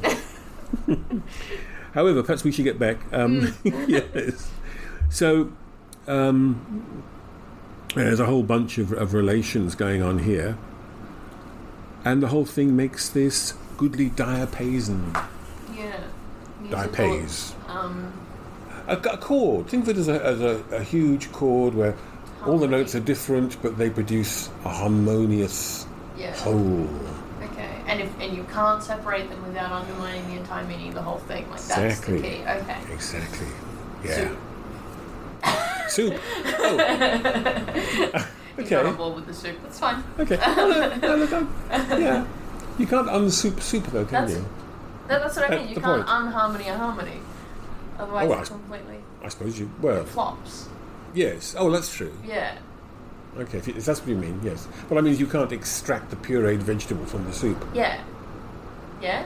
That's what I mean. You can't take the soul out of the body. Like, Oh, I s- So- okay, okay, okay, okay. yeah. Okay, The got it. onion. uh, Never mind. Yeah, I'm, I'm with you. I'm with you. I'm with you. I hope I hope this is helpful. Rowan loves this. He's having a great time. Shout out. So, uh, this is. It, uh, um, I think we can also maybe think of this as the plan, the unfallen body to some extent, Okay. uh, rather than the fallen body, which of course is depraved in various ways. So we've still got that harmonic relation between the divine and the human, which is broken by the fall. So we lose We lose the harmony. Yeah, we lose. the harmony. They're still all there, but they're not. They're not working together harmonious. anymore. That's They're tugging right. Because in you've different got the four direc- humors and everyone's always imbalanced a certain Yes, way. Adam and Eve had a perfect 25% balance. Of all the humors. and- But it, it's like it's like if you had four horses pulling at right angles, they Yeah. won't go. If they're equally strong, they won't go anywhere. As soon as one horse is a bit stronger, Yeah. then the thing is going to fall apart eventually. Yes. So the fact of death is not God's malicious decree; it is a naturalistic consequence of imbalancing the humors through the fall. Yeah. Similarly with disease. If you, as soon as you move away from the centre, you get disease of various kinds. Okay. Hmm. So it's about balance, which we have lost. Yes, none of us has it. No. No, exactly. And it's all Adam's fault. Therein two gates were placed seemly well, the one before by which all in did pass, is like the stanza 23, by the way. The other fire in workmanship excel, for not of wood nor of enduring brass, but of more worthy substance, framed it was, which of course is flesh. And this is this is the mouth. You enter the body through the Yep. mouth. Yep. Uh, And you enter the castle through the mouth. Yep. It's Yep. analog. That's an analog. it's, yeah, exactly. And here we, I mean, you know, it's, it's almost kind of childishly obvious. I think he's making a distinction between, you know, the body. We can see the body, and the, the, the kind of analogies are, are very simple and straightforward. And then we compare this to the analogies for the mind and the soul, which are much more abstruse and less penetrable in a sense, less clear, less Yeah. and that's he's making the point that you know this bit okay this is, this is easy you know 16, 16 wards on either side well they're the teeth aren't they you know Yeah. because even they knew he had 32 teeth or men had 32 teeth Yeah, and then I, th- I was going to say, didn't women have less or something? Thir 31 30 They probably didn't even look to check. no they didn't well they, no because aristotle's authority that's that's but that's exactly what scientific revolution means Empiricism, like checking. Yeah. Let's check. That's right. Motto of the Royal Society, nullius in verba, which means don't take anybody's word for it, basically. Assume nothing. Well, um, in verba, in the words nullius of nobody. So don't take somebody's assertion that it is so, that it is so. Check. As, as, as modern flat earthers say, do your own research, which of course means watch a lot of crazy YouTube video. yeah. yeah. But uh, no, they had a more enlightened view of what do your own research meant. Check the footnotes. yeah, yeah. That's right. Doubly departed, it did lock and close, and when it lock, it might sun might thorough pass. In other words, you can close your mouth, and then nothing can get through. And this is important because temperance in what is, well, you meet a chocolate eclair, you close your mouth, Yeah. then it can't get through. Indeed. So you've got to know when to close your mouth and when to open it. Mm-hmm. And of course, this applies to speech too, that which comes forth from the mouth. You must not No window shuttered. Yes, exactly.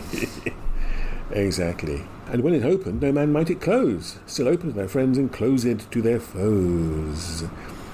Of, ho- of hew and stone the porch was fairly wrought, stone more of value than more smooth and fine. This is teeth, of course, and jet or marble far from Ireland brought. Over which was cast a wandering vine. Um, this is your moustache, which, of course, in your case, you have not got, is No. it? No. No. So this is this. I'm afraid this is philosophically the idea that the archetype of the body is male. The female is a deviation from it, which, of course, as we know, is actually the reverse of the biological case. But they didn't know about chromosomes and so on. So they could be sort of forgiven, except for the fact of male nipples, which scream against that judgment, don't they? That's- They, s- they useless on a man, quite useful on a woman. Yes. Indeed, alma mater. You know. yeah. So anyway, that's what they thought, though, of course. And uh, um, so yes, the beard and the and the beard underneath. it. 'Cause- And again, you know, Elizabethans wore beards, so they thought beards were natural. There's a lovely Sir Philip Sidney um, has uh, some way or other. He says, yeah, "How absurd of the you know the, the Indians to wear rings in their noses." But everybody knows that the natural place for a ring is your ear. Okay. It's natural because Yeah. because European white males stick rings in their ears, and therefore it's natural. God is made in your image. I give up. so, yeah, uh, I'm afraid that's the case. It's very much a male body being invoked here. And over in a fair portcullis hung arms. I think the portcullis, yes, is, is the front teeth, isn't it? Yeah. Well, Yeah, sure. Yeah. Look, it doesn't much matter. We get the, we get the drift here. It's the mouth. Within the barbican, the barbican is the outer defences of a castle. The porter sat. Now the porter is clearly the tongue. Day and night, duly keeping watch and ward, nor white nor word might pass out of the gate, but in good order and with due regard. So the porter makes sure everything is orderly Utterers of secrets he from thence debarred, babblers of folly and blazers of crime. So he guards against unruly speech, Gossip. gossip, and indeed, as we should be backbiting, as we meet in book six, of course, way down the track. Yeah. Yeah. So the tongue is a guard over that. The tongue doesn't utter what it shouldn't utter, essentially. But also the tongue is, is, is, is a physical barrier. The tongue will not will resist swallowing stuff it shouldn't swallow. It'll push it out again. That's what the tongue is there for. that's it. yeah. Um. yes. His larum bell might loud and wide be heard, which of course is the voice, which cause required but never out of time, early and late it rung, at evening and at prime. So the speaking is done, but it's done in an orderly fashion to, you know, assemble people. This is like, like the bells in the monastery, isn't it? Um, Bringing- prime is when you, the first prayers of the day, uh, which is some ungodly hour like four in the morning. It's called Prime. Yeah, prime means first, you see. Primus, When is prime. Matins? A matins is a bit later than prime. Okay. That's You're important. constantly getting out of your bed in this freezing. Absolutely not. yeah, no. I'm out. To trudge along stone flags and bare feet to. Um, no. Don't fancy it myself, no. it's interesting, he does have these illusions, doesn't he? Just as there were so many illusions in the House of Holiness to a mon- monastic life, if you like. Because it's Alma living in this castle on her own, like, Yeah. and being devoted to. Looks a little suspicious. it's a bit nunny. yeah, A bit nunny, yes. Yeah. Or she's like the abbess. yeah, well, Hmm. we get. We get an abbess, of course, Yeah. in, in book one, the abbessa, Yeah, yeah. but that's. She's. She's sun- blind. She's blind faith. sun- yeah, that's right. Corsica, Blind Heart. Remember, it's, it's the name of her daughter. Blind Faith. Oh, isn't her son, Kirk Rapine? Who gets eaten by a lion. Gets eaten. Yeah. exactly. exactly. Happens. It happens, yeah. And round about the porch on every side sat twice sixteen warders sat, all armoured bright and glistering steel and strongly fortified, so with your teeth. Yep. Yes, nice and properly brushed. And tall yeomen seemed they and of great might, and were enraged ready enraged ready still for fight. Well, I suppose you can bite people and Yeah. yes. I'm acting this out as we're going. Yeah. Not like I mean, dogs. Dogs are made for biting uh, because our teeth Yeah. are flat with our. Apparently, we can. Um, biting through a finger is about the same as biting through a carrot. Oh really? Hmm. Mm. I remember once a, when I was a student, my flatmate was having an epileptic fit, and I stuck my finger in his mouth to pull his tongue back so he didn't choke. Jesus. I know it was a bit wild of me because then he bit down on my finger. I thought, "Hello, I'm going to lose that finger." Clearly, right? yeah, yeah. I'm quite attached to it, but here we go. but he might have choked on the finger. But Yeah. he, but no, no, he didn't. It's fine. You were fine. I was fine. but yeah, that's true. But um, it's interesting, you know, in in uh, Swift, Gulliver's Travels, Whinemland. We just taught this, I'm assuming. Oh, Mm. Yeah. oh, oh, Are you no, up to no, no, that? No? no, no. But um, you know, it sticks in the memory. Yeah, well, you've taught me this, yes. Have I? yeah, I did oh, that unit. about the about the fact that the, the Wyndham Master says, you know, your your mouths are no good. He, he- basically, human beings are rubbish. You know, they're just badly designed. They're not good at being horses. They're not going to be And you know, since since it's flat to your face, you can't bite each other, he says, to any purpose, except by consent, which I think is one of Swift's naughty little jokes. Yes, it is. and, and I remember that because you started that lecture by doing the hoo thing. Other and that hmm. has stuck. so, all right. well, "Oh, there we are. That's what le- lectures should stick. Shouldn't they? They should They be sh- Hmm. bite-sized YouTube videos of No, exactly, exactly, exactly. Yeah, that's right. That's why there's nothing worse than somebody just dreaming and going through slides. Yes, yeah. here we see. Anyway, even at the risk of the occasional slight deviation from the true and straight path, which we sometimes do. Oh, yeah, Yes. as we are now. Yes, yeah, I know. exactly. Look, it's what makes it interesting. I think so. So she comes into a stately hall, which is the gullet passage you know, down into the belly. So we're being quite literal here in a curious way, but it's also about it's about you know seemly order, the the appetite. The the the, the, the person who rules all this is called diet, and diet means you know, a bit as it does nowadays. It means what you eat, but it also means Consciousness of what you conscious. Exactly, and it meant that then as it does now. eat. Yeah. Yeah. You think about your diet. You like think diet. about your diet. You We all diet, technically. and, well, yeah, we discriminate. Yeah. And Hmm. whether you discriminate for good or worse, it's still diet. Yes, exactly. Yeah. Exactly. I'm on a diet. yes. McDonald's. exactly. Exactly. um, but also, we've got the Jolly Yeoman in stanza twenty-eight c- called appetite. So you still you still need appetite. This goes back again to the concupiscible and the Mm. irascible. If you didn't have some desire for food, you would die. yes. So you need a, you need a bit of appetite, and appetite's fun, you know. Mm. Mm-hmm.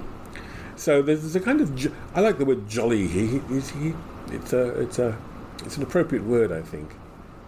So it's it's this hall, this this this you know this communal eating, which is a kind of it's a kind of celebration of community and fellowship and so on. You Mm-hmm. know, in Shakespearean tragedy, it's very often the thing that gets A feast.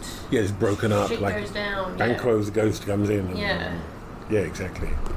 So it's a symbol of, of, of, of community. And the body is a kind of community. yeah. All the bits That- working together. Yeah, that's how people thought of it. I mean, you know, this idea that the, the, the brain was basically this memory and imagination, as we will meet later on, imagination and all these different sort of.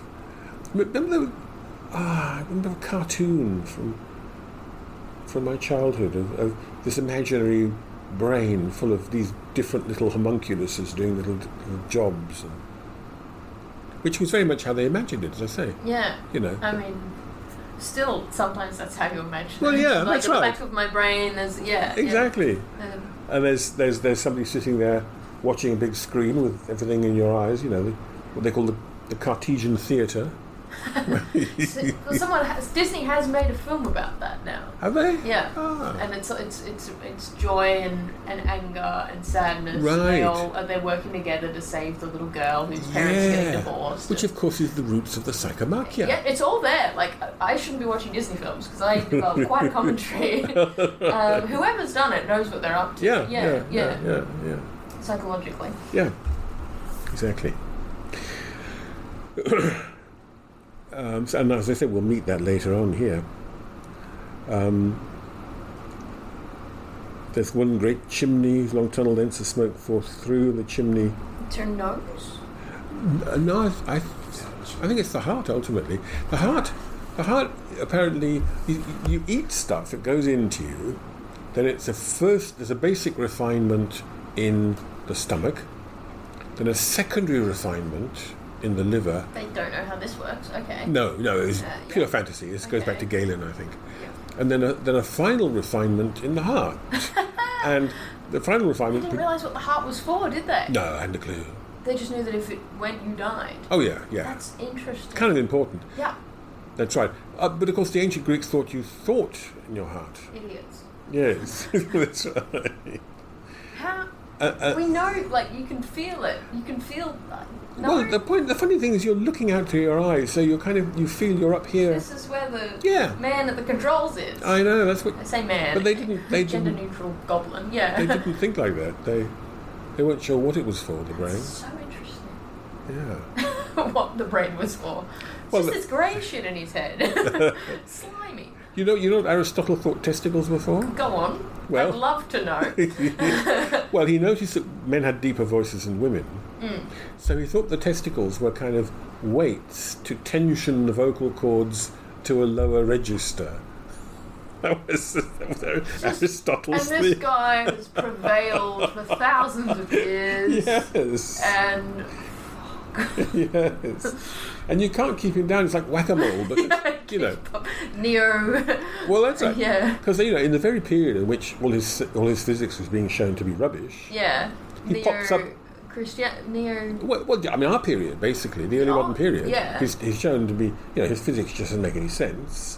Mm-hmm. So Galileo and Kepler and all these people show that. at that very moment, he pops up as a literary theorist and dominates That's right. literary theory for the next two or three hundred years. It's very obnoxious. Um, But he was kind of like the first man on the scene, you know, so he kind of cornered all the. well, I guess he's the, the oldest one we remember. Well, he- yeah. He's the most prolific Well, it's written like- down, you He's, know? he's a bit like Scott Morrison, you know, he Oh. was a professor of biology and a professor of poetics, and a professor of physics. Ah, and not good at any of them. Bugged off work every day. I was wondering when this would come up.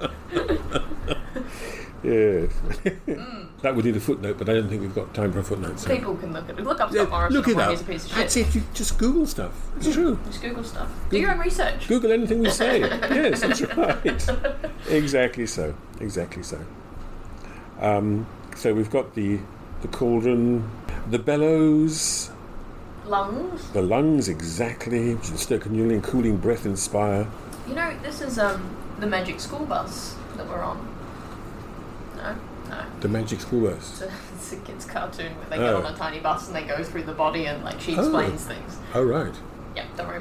Like like the, the, a film from the sixties called Fantastic Journey. Maybe. Well, they- they're the, the, the it's a science fiction film I hope so. with I think it's got Raquel Welch in it, so you know it's right? it's not just science fiction. But I think all these scientists are condensed into this tiny little boat that's inject, submarine injected in the bloodstream so they can go through the ar- arteries and cure this, you know, person who's very important and needs to be cured. But What are they gonna do? I don't know. Stick pins. oh, that's got a hole. Put some duct tape. Like. That's right. okay. Yeah. Yeah. But but but, but same idea. I suppose. Yep. Same Okay. idea. We are in a submarine in the body. Exactly, exactly. Um, so, the process indeed of turning food into this spirit stuff was called concoction, and concoction begins in the stomach. So, this furnace actually, I think it's the stomach, basically. It's because it's it's boiling away. It's a cauldron full of gurgly muck, slime that you've eaten. You know, last night's dinner is boiling away in there and lots of cooks are stirring it, Making, concocting concocting, the spirit. concocting the spirit. Yes, Okay. but as I said, it's a three-stage process. I'm beginning to wonder if like there's Aristotle and all these men over here, like this is what the and Descartes cutting up dogs and stuff, and over on the other side where nobody is paying them any attention to the women, just very sensibly going about like, okay, so if you do this with this herb and that with that, That's herb, right. that will cure, like, and then just nobody's listening. Exactly. but they have the secrets. Exactly. and that's how we managed to reproduce this far because I feel if men were in charge, Yes. like, we'd all be dead. Following these crazy theories. That's right. yeah. Anyway, That's right. Like, oh, well, um, moving to the Romantic period, you you know the, the you know the contemporary cure in the early 19th century for people who were drowned or half drowned to be revived. I'm gonna guess lead. Like, what do they do to them? No, it was blowing tobacco smoke up their bottoms. yes.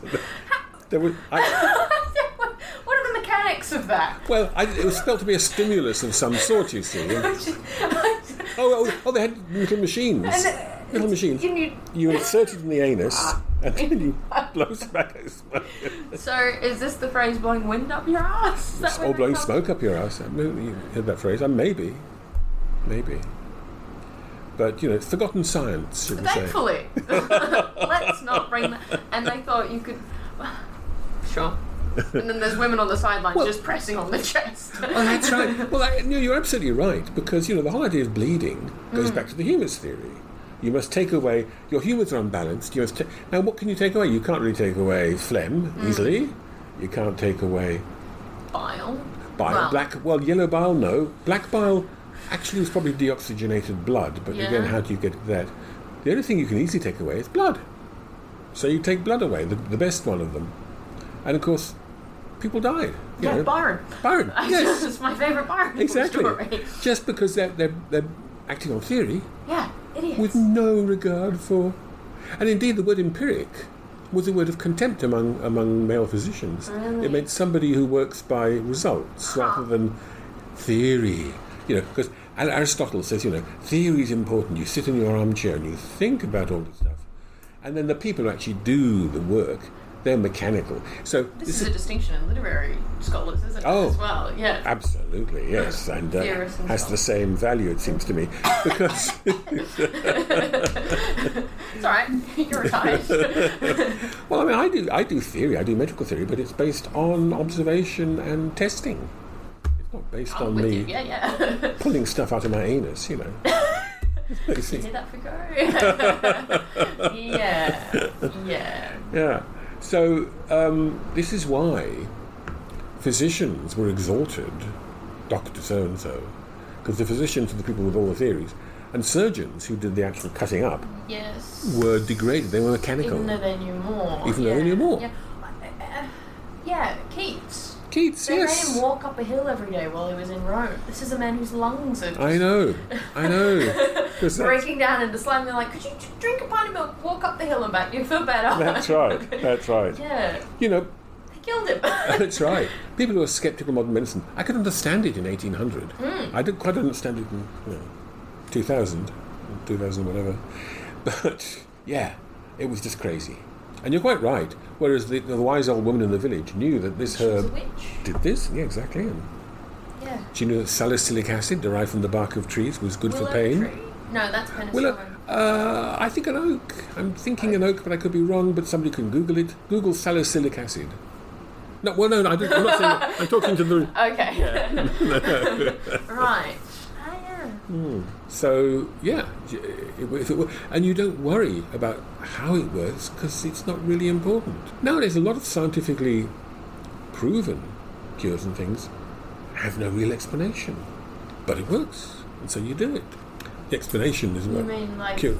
Well, it's chemical, right? But what? Do you, Well, uh, well, no, I mean. or like, why does that bark do that? Well, yeah. Why? Why does this particular chemical compound have this kind of therapeutic just effect? does, yes. It just does. Okay. The body's a very complicated thing. Yes. We're not going to worry about it. That's why I always struggle at maths. I'm like, but why? And they're like, just happens. I can't. Yes, exactly, exactly. yeah. but I think that's true, and I, th- I think that may be a kind of fundamental gender thing going on there. Yeah. Well, yeah, and the men are just like hacking away, and women are quietly getting ostracized. Or just dreaming up theories, which then you know. yeah. Well, I think also women were forced, like, from everything they had to go through. Yes. You had to figure because men weren't interested. They weren't going to help you, but you had No. to figure shit out. Well, that's right. Um, and and share the information. Yeah. That's right. And pass it on somehow. Mm. Interesting. How we doing? So here they are processing food, basically. So we're still The digestive tract. yes. Yeah. So we're still in the in the in the lower part of the body. The uh, we're still in, in the um, the triangle of the vegetable soul. When Aristotle uses the word soul, he doesn't mean soul in a Christian sense. Obviously, he means the principle of life. Which is where we get soul from, then, isn't it? Yeah. Well, yeah, Yeah, that's yeah. right, that's right, that's right. And the word he uses, psyche, gives us words like psychiatry and psyche. So it gives us, we talk about the mind in those terms. Mm. So we've got the, the lung, the bellows of the lungs cooling the stomach, oddly enough, although the normal function of bellows is to heat things, isn't it? But I suppose we can't blame, again, we can't blame him for not having good physics here. Yeah. But again, I mean, you're quite right. The people who had to keep fires going knew that bellows actually make a fire go hotter. They don't blow it out unless it's very small. Yeah. However, the master cook was called concoction, line uh, standard 31. Concoction is that process, as I said, of turning, refining food. A careful man and full of comely guise, the kitchen clerk that hight digestion did, all, did order all the acates and sinuas. Acates means foods, delicates, delicacies, like cates. And digestion, again, is, is part of this same process. The rest had several officers assigned, some to remove the scum as it did rise, others to bear the same away did mind, and others to use according to its kind. So you, like a soup, you know, stuff rises to the surface, and you scoop it off, call it the scum. Yes. Okay. And this, this is again, concoction produces waste products. So he's being quite sort of, you know, Yeah. literal-minded about this whole thing. Um, but all the liquor, which was foul and waste, not good nor serviceable else for aught, then another great round vessel placed, till by a conduit pipe, and thence this is the bowels, of course, till by a conduit pipe it thence was brought, and all the rest that Noyus was and sought, noxious Noyus, of course, by secret ways that none might it espy, was close conveyed unto the back gate brought, that Clepid was Port Esquiline, whereby it was avoided quite and thrown out privily, and a privily secretly, but of course a little pun on the word privy. Yeah. I did get that one. so, so next time you want to go to the loo, you could say, "I wish to, I wish to." Uh, Throw myself out privily. Well, or yes, or I, I wish to employ the Port Esquiline. You know. where, where, my good man, might I put the Port Esquiline to use? You know. Possibly. And that's the end of the animal side of things. We end with shit, basically. which, you know, makes sense. So in Santa 33, which is, of course, Pretty number. pretty number, yes. What number? Jesus' age. Jesus' also age. Prime numbers and things. All that, Yeah. yes. Plus uh, 11 times 3. 3 is a good number. There is. Yeah, Yes. that's nice. Yeah, it's a nice number. so they're amazed at all this. Then Elmer leads them back into a goodly parlour with royal arras richly diked. It's kind of like a living room, you know. Um, arras is, of course, tapestries and things on the walls. Mm-hmm. So it's richly diked with royal. So she's Play, yep. so the soul is a kind of she's a kind of queen figure, but that's appropriate in a way, you know. In which was nothing portrayed nor wrought, nor wrought nor portrayed, but easy to be thought. Which is interesting because, of course, there's a lot that's portrayed in Spencer that's not easy to be thought, but in fact is quite difficult and Difficult. challenging. But the idea is, I think, that he wants to suggest that in this chamber, because we're now we've now moved into the into the breast, into the sensitive soul, that there are innate ideas there which are basically fairly straightforward and not complicated at all. We don't meet complexity till we come into the actual mind. So we're kind of born with these things, and they would include things like uh, causation. Okay. Not that people always have a good idea of causation, do they? I mean, this is the trouble. Yeah, correlation doesn't equal causation. Exactly, Yeah. but people tend to assume that it does. yeah. Uh, and, oh, various things. The kind of physics we're born with as babies, you know. As, even as babies, we know that falling isn't good. Yeah, you can push stuff over. You can push throw stuff your water over. bottle away. And persistence of objects. You know, if you show a baby something, put it behind a curtain, and then take it away and open the curtain, the baby's puzzled. Yeah, object The baby permanence. per- Yeah. permanence, yeah. Peekaboo, That yeah, kind of. yeah. Peekaboo. Peekaboo! Yeah. This yeah, is the world of peekaboo. Yeah. Yes. Loving empathy. exactly, exactly. And these things are easy to be thought because babies work them out, I suppose. That's the idea. Yeah. And in the midst thereof, upon the floor, a lovely bevy of fair ladies sat. Not quite sure why they're sitting on the floor. But again, they're less than men, so they don't get a chair. I just do not give up. you know, of course, if it was men, they'd just be sitting because women on floor. the assumption of chair is taken away. yes. Courted of many a jolly power, which of them in modest wise are made. Well, that's nice. And each one thought his lady to agrate, to please. And eke among them little Cupid played his wanton sports, being returned late from his fierce wars, and having from him laid his cruel bow, wherewith these thousands have dismayed. So again, Cupid keep popping up into this poem in so many different guises, wearing so many different hats. Here he's a kind of innocent, flirtatious, elegant. This is like a sort of elegant drawing room where you know people flirt, but in a very sophisticated. And Yeah, uh, like an Austen novel. yeah, that's right. Yeah, That's right. Where where where it's all in in the language yeah. and Implication and implication. I remember seeing a terrible, terrible BBC adaptation of Mansfield Park where instead of all that, those little erotic tensions that are not acknowledged, you know, you had um, Henry virtually trying to, to, to, to Roger one of the sisters on the piano. Or whatever. Ah, You know, yeah, I mean, yeah. We've lost subtlety. We've lost subtlety, struggle haven't with we? subtlety. We need struggle with films subtlety. where things explode. Exactly. And people are knifed. And exactly, yes. Yeah. And you're in no doubt about who's doing what to whom. Yeah. Yeah. No one's on trial. Well, exactly. Exactly. So this is elegant, elegant, pleasurable, but innocent flirtation going on. Diverse delights they found themselves to please. Some song in sweet concert, some laughed for joy, some played with straws.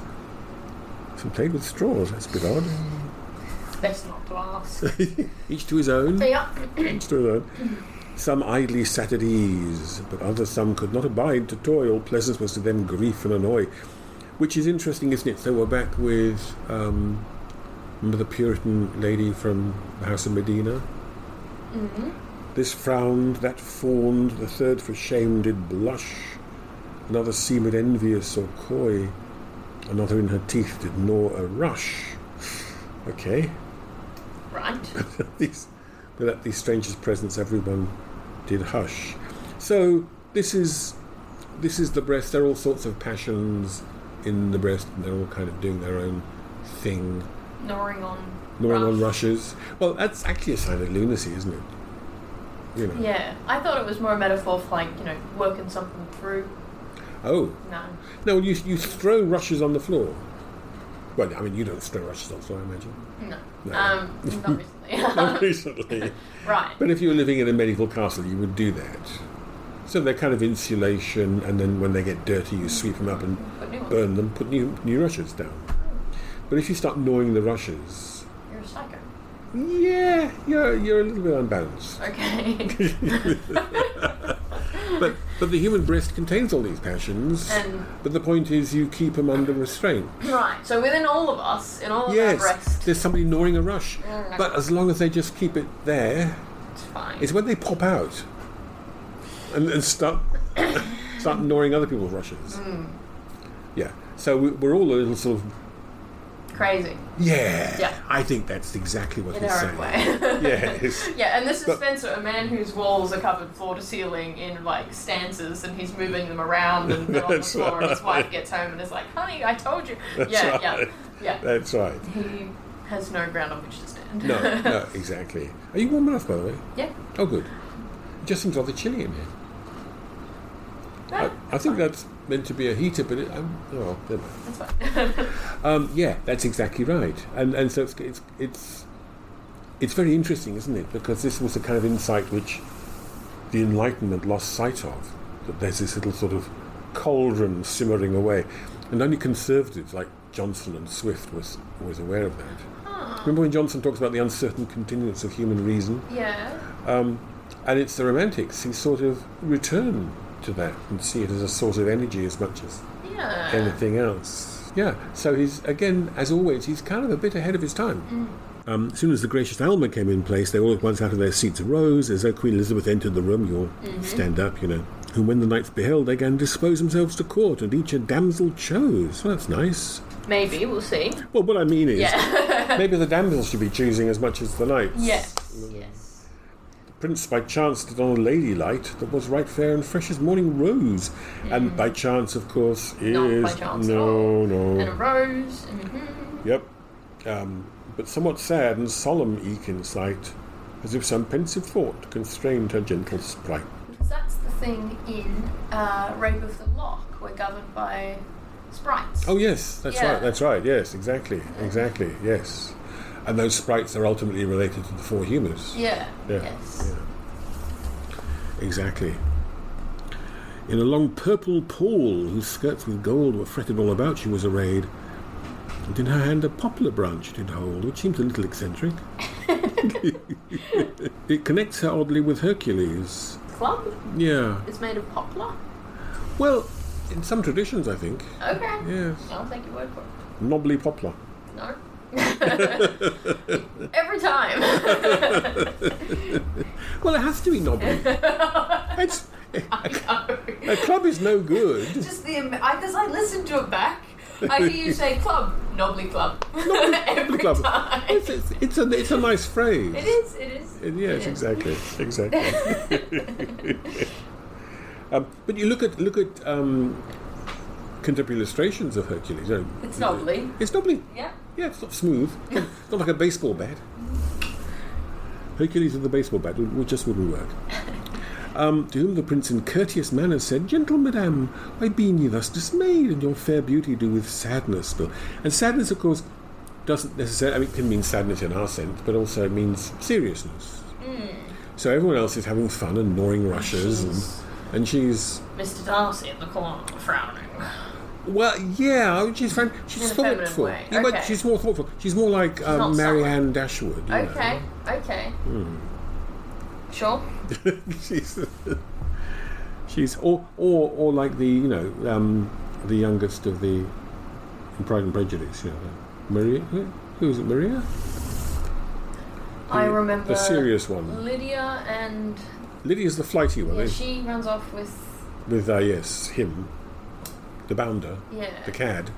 But there's also there's also Mary, the one to whom her father says, "You have delighted us long enough." on The piano. Every time. I know.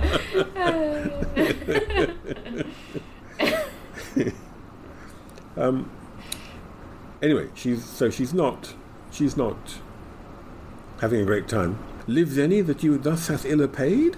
Or do you love, or do you lack your will? Whatever be the cause, it sure beseems you ill.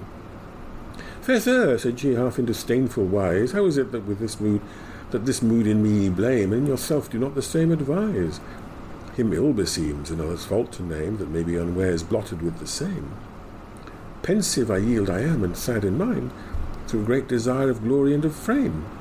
No aught I ween are ye therein behind, that have twelve months sought one, yet nowhere can her find.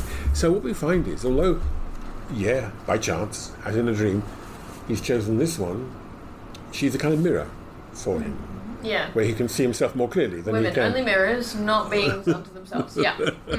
In this particular case, yeah, that's right. Um, that, that's right. But he can't see himself, but he can see him. Well, the point is whether or not he takes the message on board. Yeah. Yeah. Self knowledge.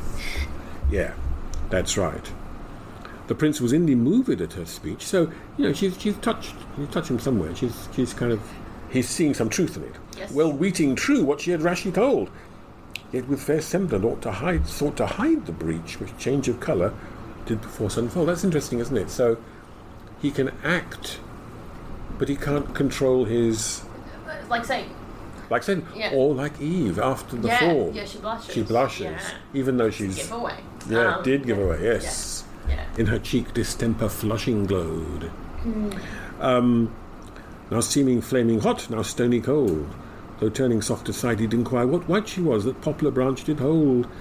It answered thus her name was Praise Desire, that well that by well doing sought to honour to aspire. So, in other words, she is an image of Arthur himself. Whatever he thinks he's driven by, Arthur's being shown that he's partly driven by desire of praise, which you know, could be kind of laudable, I suppose, but is also not the pure moral desire to, to help others or to rescue maidens from drowning in ponds or whatever. It's self regarding. Yeah. Yeah. And it's a truth that he has to recon- reconcile and deal with. So again, he's not a Superman hero. He is as Well, fallible as any. Oh, Complicated. Yeah. Yeah. And we remember, of course, um, that that time that he races off after Florimel. And, and I, again, we can cut him a little bit of slack because he's Prince Arthur. He's he's He's not king. he's a king in training. Yeah. Okay. And you know, as everyone else in this poem, he's well, not everyone else, but some of the knights, he's learning on Yeah. the job. He's He's an apprentice. he's an apprentice king, and and actually, the House of Alma is an important kind of academy for him to learn. I mean, he's learning something about The himself. alma mater. The alma mater, yes, exactly, Yeah. exactly. Okay. The teat of knowledge. The teat of knowledge you suck away in the next canto, which we won't get to today. Absolutely not. No. He learns a lot about his past and so on from the, the Chronicle of Kings. That's coming. Okay. That's Canto 10. How we do? Yeah. 40. Hmm. Okay. So we've just had um, we've just had Arthur talking to this lady who turns out to be called Praise Desire, Mm-hmm. and she turns out to be a mirror of his inner or more hidden or more concealed motivation. Um, he sees himself. Are we, are You're we- great. You're great. Yeah, Yep. okay. he sees himself as driven by noble aspirations and so on, and that's the kind of conventional view, So the you- mythic view. He's dating someone who is just well, dating, Yes. uh, just an image. of Well, he's chosen his her. He's desires. chosen her because she reflects him. Um, Yeah, yeah. yeah. Uh, but but his his actual desire is for yes for praise. Hmm. Um, now it's not necessarily a bad thing but in it's- the right degree. in the right degree, but it is a very self-centered thing. That's the point. All this, all this kind of bold altruism that, that he sort of. So you know, we're, we're again we're meant to judge everybody, as, as I said. yes, he's on trial because he's He- still Prince Arthur. He's still Prince Arthur, and similarly, Guyon is, is you know on the way there, but Needs his Palmer. needs his barber. yes, uh, and so Guyon too does a similar thing. Uh, line uh, stanza forty. The whiles the fairy knight did entertain another damsel of that gentle crew, that was right fair and modest of demean, but that too oft she changed her native hue. Strange was her tire, that's her dress, of course, and all her garment blue, close round her neck, tucked with many a plight. Upon her feet, upon her fist, the bird which shunneth view and keeps him covered, though from having living white, did sit as yet ashamed how rude Pan did her dight. Um, dight means um, Roger, Oh, Hmm. if you're wondering. So, so rude Pan um, seems to have done something to this bird. so uh, she's changing. She's fickle. She, No. her dress. Um, No, she's, chang- moving she's around. changing her colour. She's constantly blushing. Okay, So she can't do a thing without sort of, you know, blushing. Mm, blushing, so she's terribly self-conscious. Guyon, Guyon. because it's a reflection of Guyon. Yeah, it's a reflection of Guyon, Okay. yes. Oh, he's yeah, he's so self-conscious of what he's doing. exactly, exactly. Okay, and worried about how everyone, what everyone thinks of him. Is that yeah, what you're that's okay. that's it. So it's kind of like the obverse of praise desire. Praise desire is the positive thing. You're going to go out there, and people will throw you know ribbons over you Hmm. and say, "Look at this wonderful chap." Um, and the shamefast person is a kind of negative version of that, constantly worrying Undermining about how themselves. people judge them and that. Yes, Yeah. exactly. And that again is something that's kind of inside Gaian. Two extremes. Yeah. Okay. Yeah. yeah. Yeah. And indeed called shamefastness, and that, as we discover in stanza 43, is her name, shamefastness. The bird round her neck, there's all sorts of dispute on what this bird might be. Some people think it's a turtle dove. Okay. She's coloured blue, which is interesting. Virgin, Virgin Mary. It's Um, well, always that's your Virgin first Mary, isn't thought, it? Oh yeah. That's your first thought. What That's right. else? The blue Well, Phoebe has blue in her cape. A, a cape, yes, I think. Yeah, yeah. Yes. Cape. Cape nowadays makes you think Marvel superhero, doesn't it? That's just a, a cloak. Keeps the It's a cloak. shoulders warm. It's just a cloak, Yeah. yes, yes. But yes, but, but Virgin Mary would be appropriate in this because if she's shamefast, she would be, of course, highly virginal. And, you know, don't touch me. So long as Guyon with her commoned, unto the ground she cast her modest eye, and ever and anon with rosy red the bashful blood her snowy cheeks did dye, that her became as polished ivory, which cunning craftsman hand had overlaid with fair vermilion or pure custody. So Great. yes, remembering the fall. Yeah, well, And like blushing. that, yes, that's right, exactly, yes, exactly. But it's also a kind of, again, it's a kind of unpraiseworthy self-obsession, isn't it? Hmm. You know, what do people, right? You know, as as your mother would tell you, most of people, most of the time, people don't notice you. you Or know. give a damn. They give a Yeah, damn. Nobody's yes. watching. Yep. Yes, exactly. You could take off your underpants and wave them around your head, and nobody would notice. okay. Let's go chest in this campus centre. Or you could wear your active wear. You know, just- Yes, nobody cares.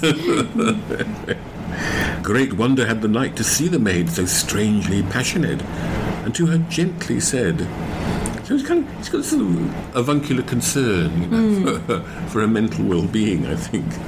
Fair damsel, seemeth by your troubled cheer that either me too bold you ween, and this wise you to molest. Notice again he goes to shamefastness because his first thought is that she's blaming him for being too bold, and therefore she's blushing at his boldness. Yeah, yeah. It's rather a nice. It's a good touch. Yes.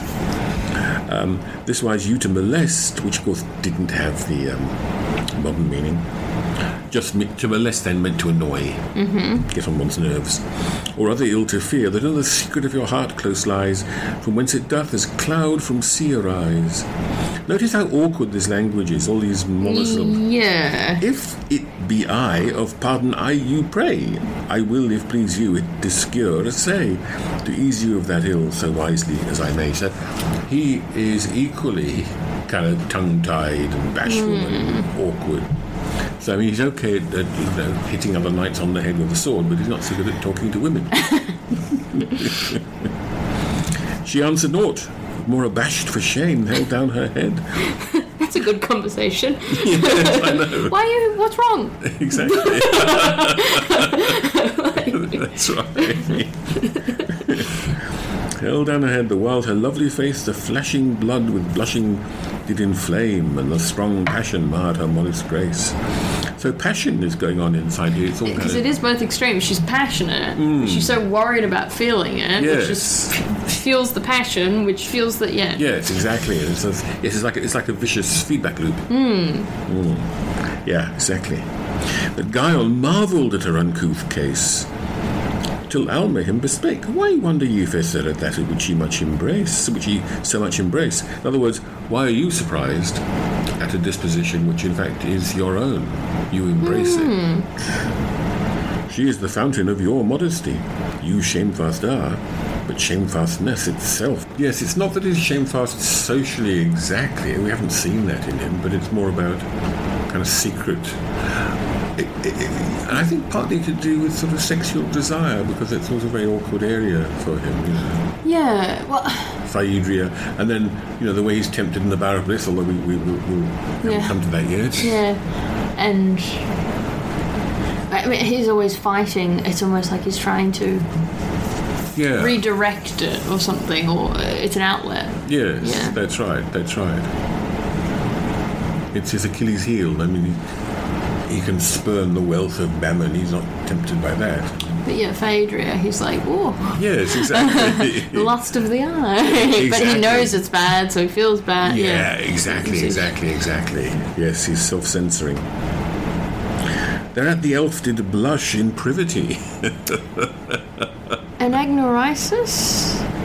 Uh, What well, is sort that? I've got that as a note here. of. An agnorasis. Well, agnorasis is a moment of recognition. okay, yeah, right, right. And often it's, you know, the um, the turning point of a tragedy, a Greek tragedy. That's it, yeah. Uh, and it, it can be as crude as recognizing, ah, you are my long lost sister. You know, there's your birthmark on your on your left arm. I'm Byron. Yeah, okay. yes. but also, it can be an inner recognition, a moment of, ah, God, is that me? Oh, Yes, it is me. God. Uh, Um, which I suppose this is in a way, it should, of course, properly change people once they. But of course, Turning point. As we Yeah. know, As we know. But in, in the real world, outside fiction, you can have an, arachno, agn- an agnorasis and discard it because it's too inconvenient or uncomfortable. Um, I'm sure politicians have them Well, every week. You'd think, wouldn't Maybe. Hmm. you? You know. Yes. Exactly. well, well, they, uh, this is the thing. Shapefastness is actually quite a good thing in a way to have to some degree, Hmm. because someone like, and let's not go down this rabbit hole, but someone like Scott Morrison, Morrison. it Come- was. 12 minutes since. well, it's just that he's completely lacking in shamefastness. Yeah. So he has no And sense- loves praise desire. Loves praise desire. Yeah. But, uh, exactly. But he has no sense of how his actions will be viewed by, you know, the man on the Clapham omnibus, the rational man. But he's so divorced from reality. yeah, It's- yeah. And it's, it's partly it's like a kind of narcissism. So Absolutely. narcissism, um, yeah, shame, shamefastness is a is a um, is a check to narcissism in a way, isn't it? Mm.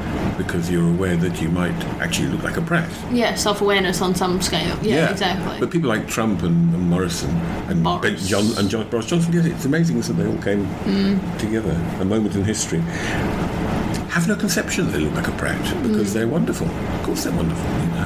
Yeah. Yep. So it's actually very interesting. There are. It's a form of self-obsession, but it's actually, in some ways, quite a good corrective form of self-obsession. Mm. Yeah, that's the point. You need them to the right degree. Yes. So if they are the only thing that power you, it's always going to pervert and yeah. undermine. Yeah, that's right. And you need to be able to look in that mirror, mm. and that shows you, that, you know, mm. what you are. Yes, exactly.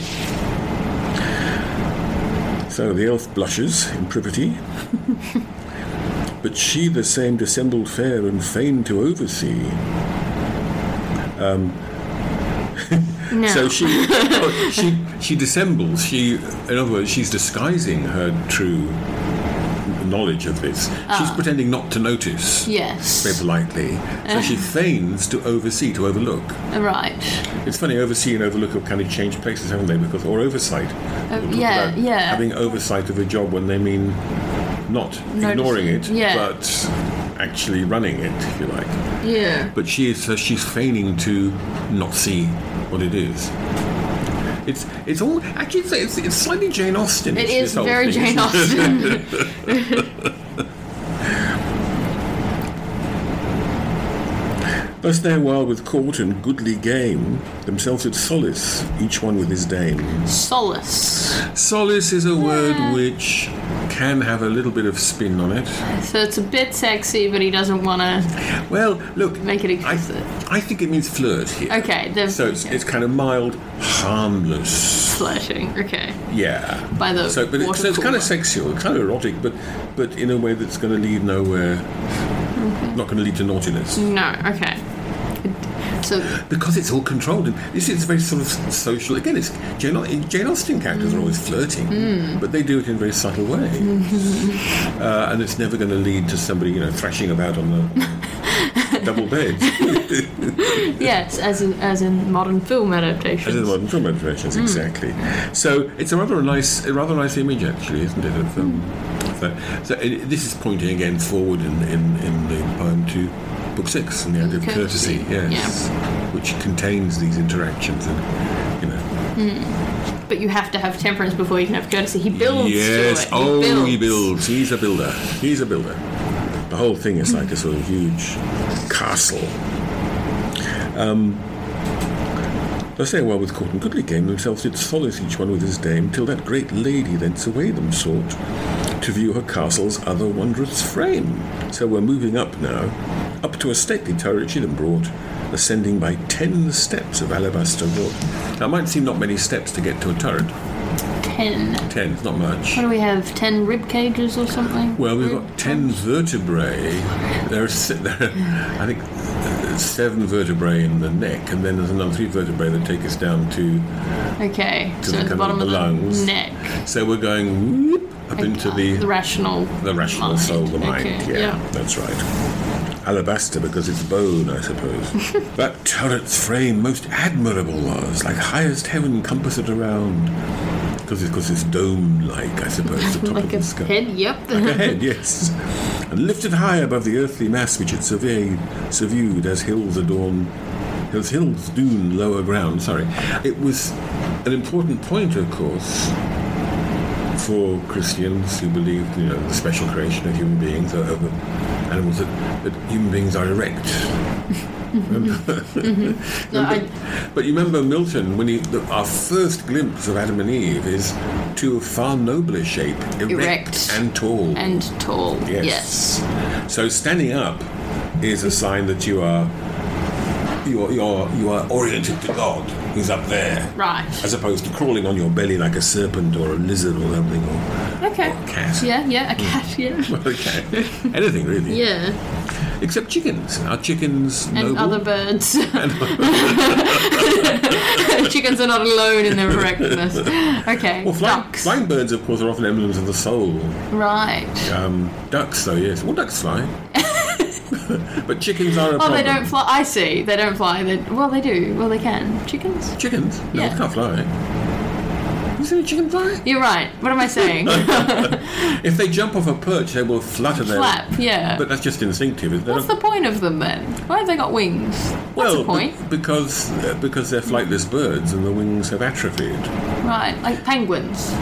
Natural selection. See, natural selection no longer preserves things which are not useful. Hmm. Not if a fish, this is a bit of a rabbit hole, but if a fish starts living in a cave, you know, It'll uh, lose its gills. Well, or it's, no, no, it'll lose its eyes. Eyes, okay. Not because we eyes Thought you meant, consciously. you know, it's just that cave above water. random, random uh, changes that would deteriorate the eyesight would. In the, in the in the sunlit world would make that fish vulnerable. It's gobbled up by other fish, doesn't Mm-hmm. reproduce.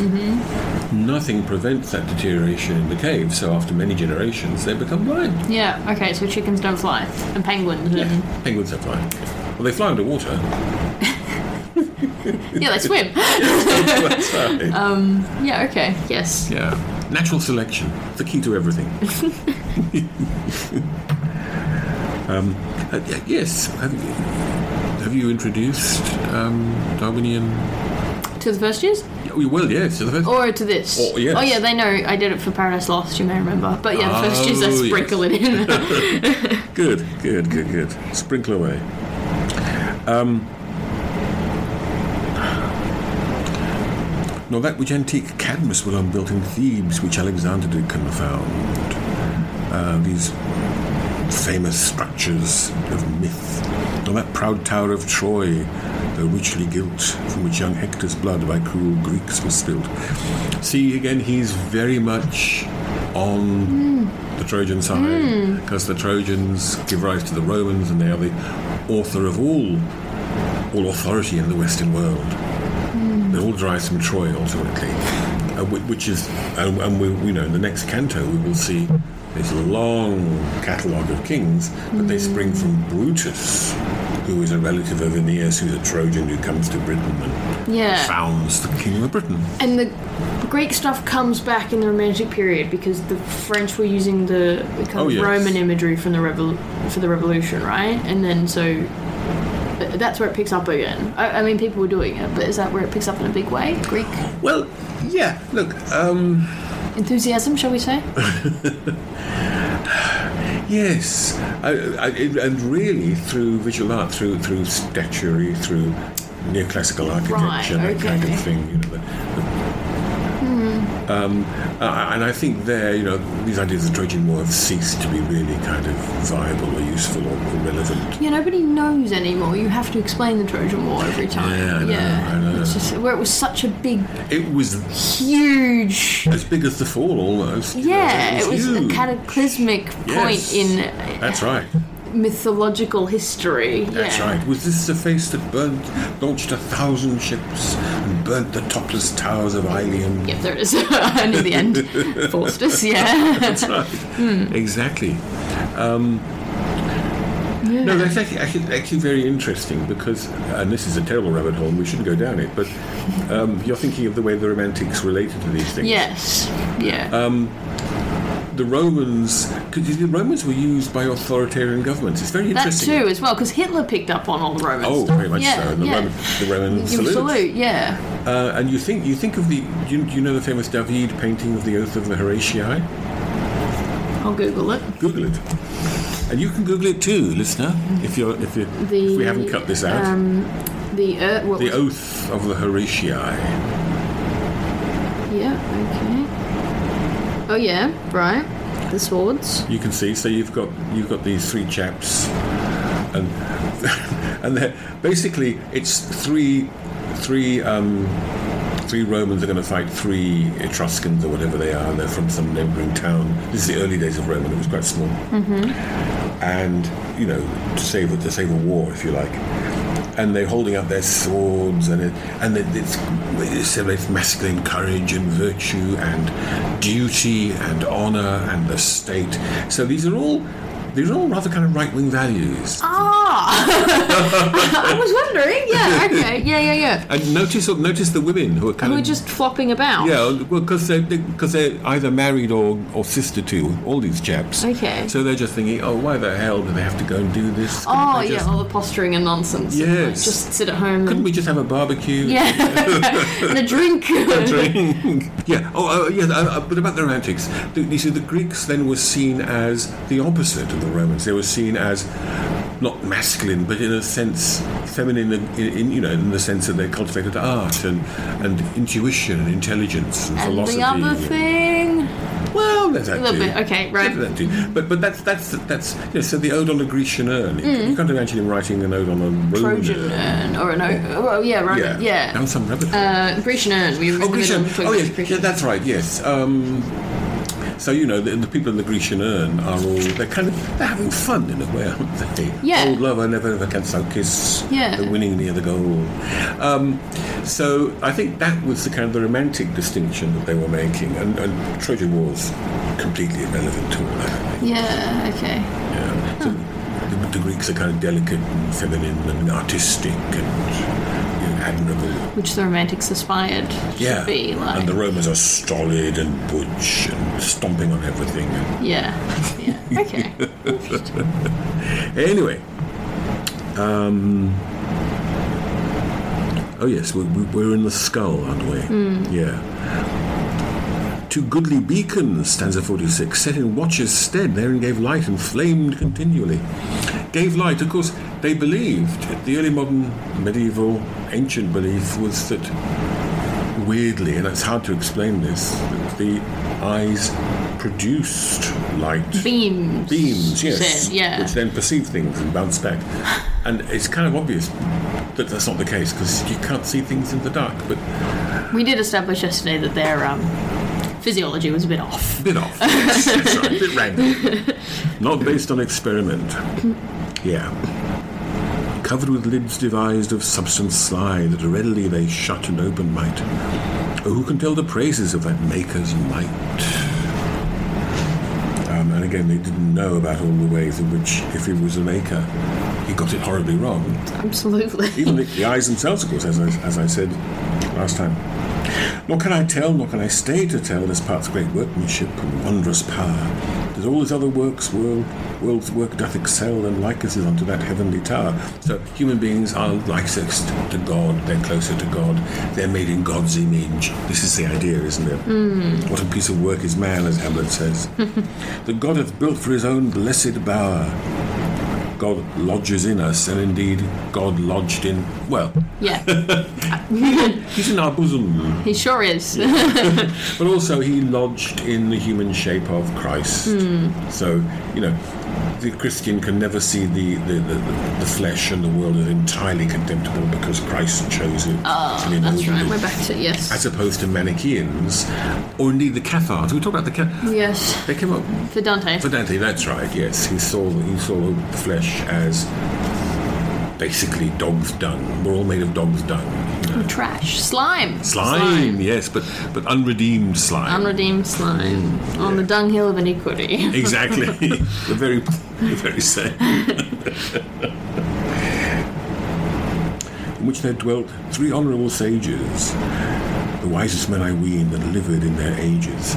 So we're dealing now with the the mind as a sequence of faculties or, or a set of faculties. Divided up. Now, this is the origins, of course, well, part of the origin of the whole medieval idea of the psychomachia, the war between different parts of the self.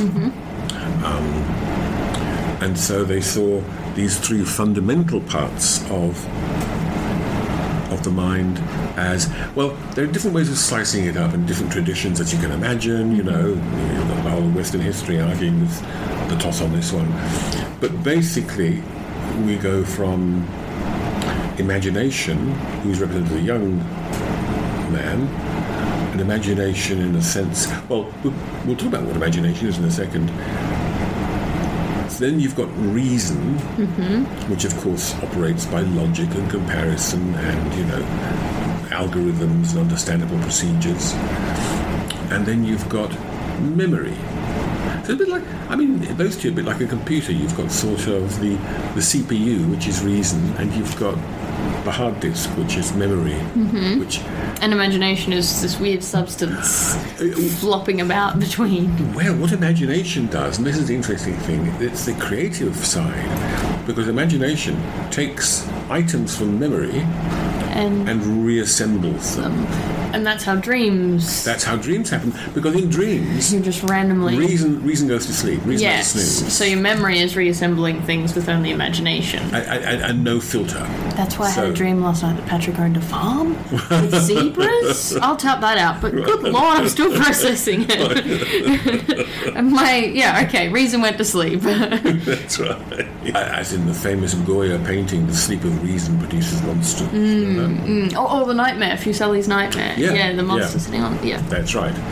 But of course, imagination also has a so imagination can produce crazy stuff, mad stuff. but also But also, reasonable reflections of an interpretation of reality. And it- trying to figure exactly, it out. uh, exactly, and a, a looking forward, a possibility. Yeah. So you know, Patrick you- might own a zebra farm. well, you might, you might. The concept is there. You know, it's, Yeah. it's available. Yeah. Um, okay. That's right. Or you might be trying to do something. You might be trying to, I don't know, rob a Finish your bank. or thesis. finish a thesis. That's much more wholesome. and you, your memory shows you what you know theses look like and what working in libraries like and so on. And you combine these things to form a plan to finish your thesis. Um, so you're not remembering anything that's actually happened. You're making a possible thing that might hypothetically happen. But there's also uh, this fascinating. So imagination is both something that can run away with you and be be uh, a, a sort of a movement towards madness, but also it is enormously creative and useful and fruitful. And of course, a poet like Spencer or Shakespeare, because Shakespeare writes about this in, in Summerlife's Dream. Yeah. You know, Theseus, the famous Theseus speech, alluding to the love and the poet Yes. imagination or compact, where Theseus speaks as a rational, you know, he's a CEO of a CEO of a small firm. He sure is. He's- he believes in daylight and common sense and none of that nonsense. Thank you very much. yeah. Except, of course, that w- all the stuff he's dismissing we've actually seen in front of our eyes on stage. So we know Yes. it's got a kind of reality. Yes. And the language he uses to dismiss it, in fact, establishes its value, its Yes. worth, its power. Significance, importance. Yes, yeah, yeah. that's right. And so when he talks about imagination bodying forth the shapes of things unseen, giving to local, giving to airy nothing a local habitation and a name. For Theseus, that's saying it's all stuff and nonsense. It's all just fantasy and unicorns, pink unicorns probably. Mm. But what it's actually saying is that imagination can apprehend what cool reason cannot comprehend. Imagination can Mm. glimpse shapes, forms, possibilities. It's an elevated means of understanding. Yes, exactly. Interpreting. Exactly. It's the understanding. So it's not it doesn't understand in a solid algorithmic this, then this, then this, and such, and so that It's way. just a mess but in it my eyes. glimpses truths that are not reducible to that. And of course, the whole model of Christianity Hmm. Like God, you can't. It's Yes, sublime almost. Exactly. It's like it's beyond Exactly. comprehension. Exactly, exactly. Yeah. It reinforces all that, you know. the- the- That's that's why the sublime is the sublime. It's so- it's beyond your ability to interpret it. It just affects the uh, imagination. Yes, it punches that's you in right. the. That's yeah. right, yes. Okay, Yeah. so um, that's imagination. And, and that, that's what Keats meant by negative capability. yes. Yes. Yes, exactly. Yeah, so imagination, therefore, it's a kind of it's a kind of double-edged sword, to put it crudely, um, and it's liable to be dismissed by the hard-headed and the you know the down-to-earth types. The faculties up the bean over there, counters. over yonder. yes, exactly, exactly, exactly. But, um, and this is why their knowledge fossilizes, you know. Mm-hmm. Whereas for knowledge to develop and grow, you've so I mean, every scientist needs imagination. Yeah, you can't. Frankenstein. Well, yeah, that's you right. have to imagine that you can do it, and he Yes, does it. exactly. Or, or um, Daedalus, Daedalus. Yeah, yeah, yeah. yeah. Birds have wings. Why can't I have wings? Let me see. Let's, let's do it. And he does did. it. He- Yeah. Hmm. yeah. That's exactly right. I mean, think how crazy and insane notions of you know um, dark matter and dark energy. I mean, sliding doors would throw them off. That's right.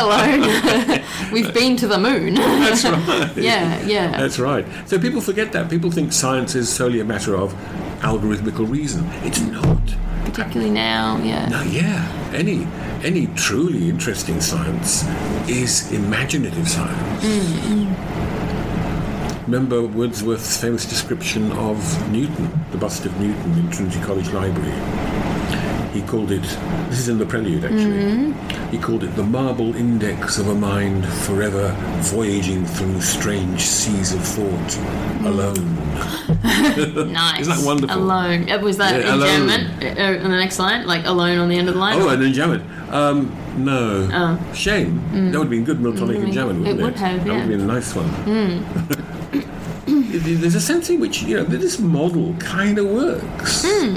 You know, memory just accumulates stuff, like, like a sort of, you know, junk shop. Reason then selects from this and says, we need this and then that, and we put these together. And then, and then imagination creates amazing stuff out of this, which reason filters. Reason says, no, we don't want pink unicorns, thank you. And of course, reason often gets it wrong. Mm-hmm. Because there may be pink unicorns. Maybe. What were we to say? That's right. That's right. And of course, we have to remember that in, in this period, most of the face of the earth was unknown. Hmm, So you certainly couldn't deny there might be pink unicorns in the heart of Africa because nobody lived there. like kangaroos would have been. Kangaroos. Just uh, uh, emus. Yes. Absurd. Insane looking Armadillos. creature. Yes, the kangaroo looks exactly like a deformed invention of imagination. Absolutely. You take it the does. front of a deer and the back of a Christ knows what. And you A shunt 'em- rabbit, I a guess. rabbit maybe. A yes. rabbit marsupial thing. And yeah. you it's- shunt them together and wow. Yeah. Australia. Exactly, exactly. yeah, yeah.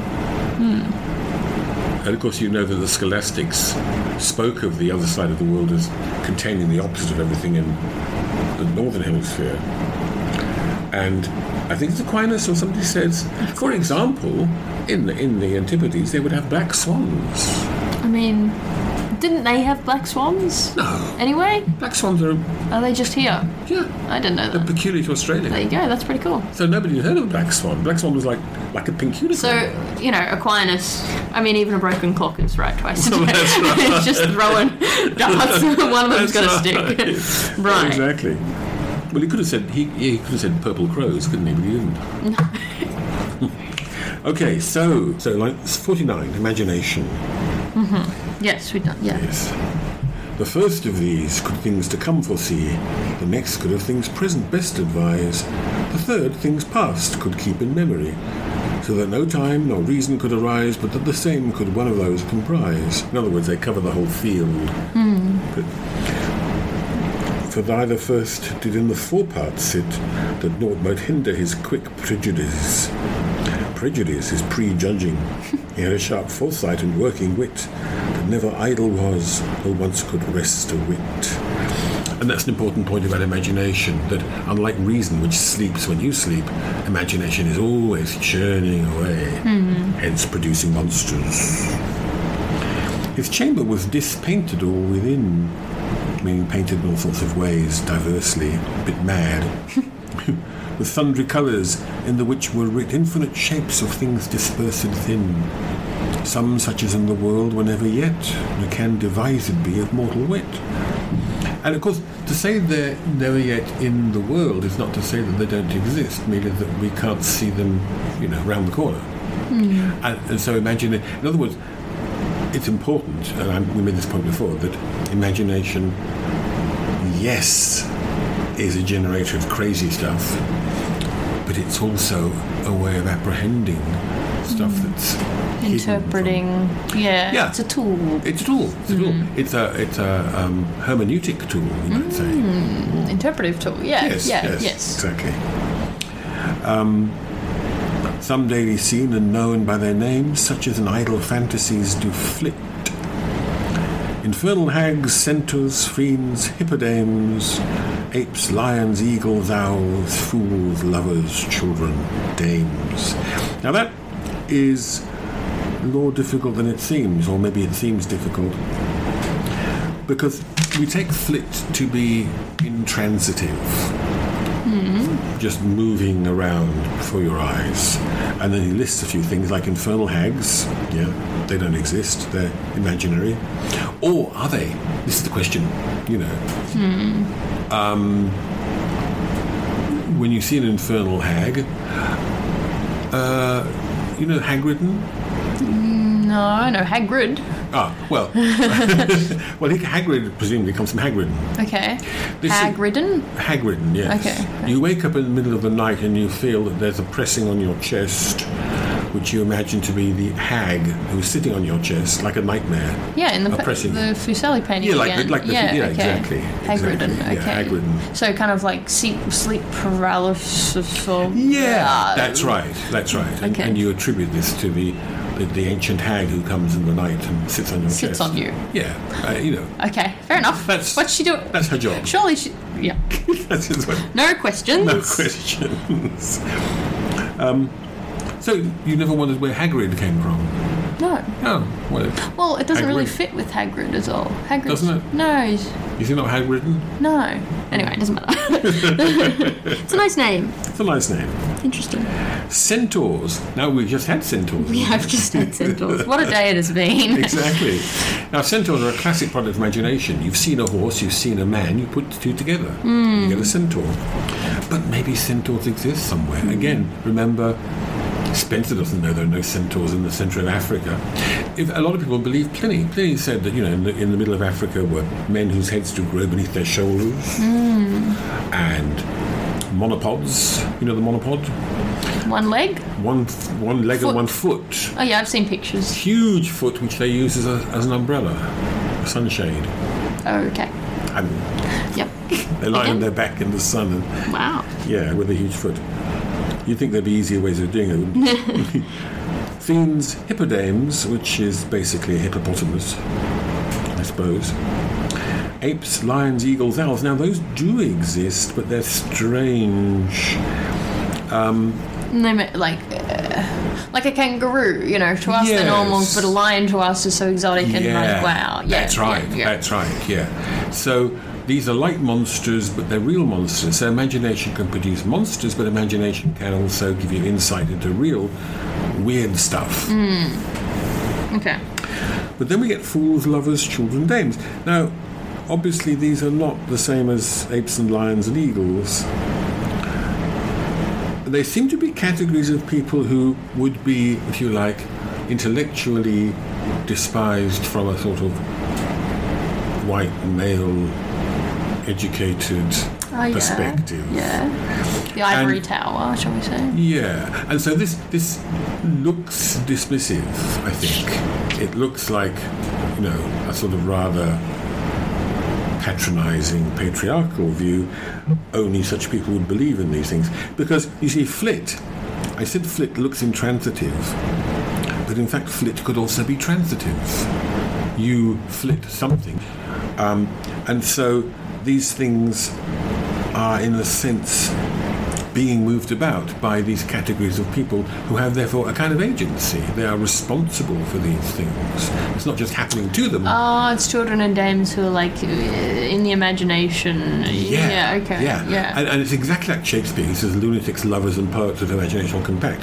When, in fact, when you look at what he's saying, he's saying that in particular, lovers and poets have insight into stuff that is hidden from everyday, workaday, else. banal reason. yeah. Yeah. Yeah. And similarly here. Because the whole point is that, you know, fools, well, fools were seen as having a kind of holy wisdom. A fool, we prize the utterances of a fool, like the fool in King Lear, because he's closer to God in a way. He's got a channel to God.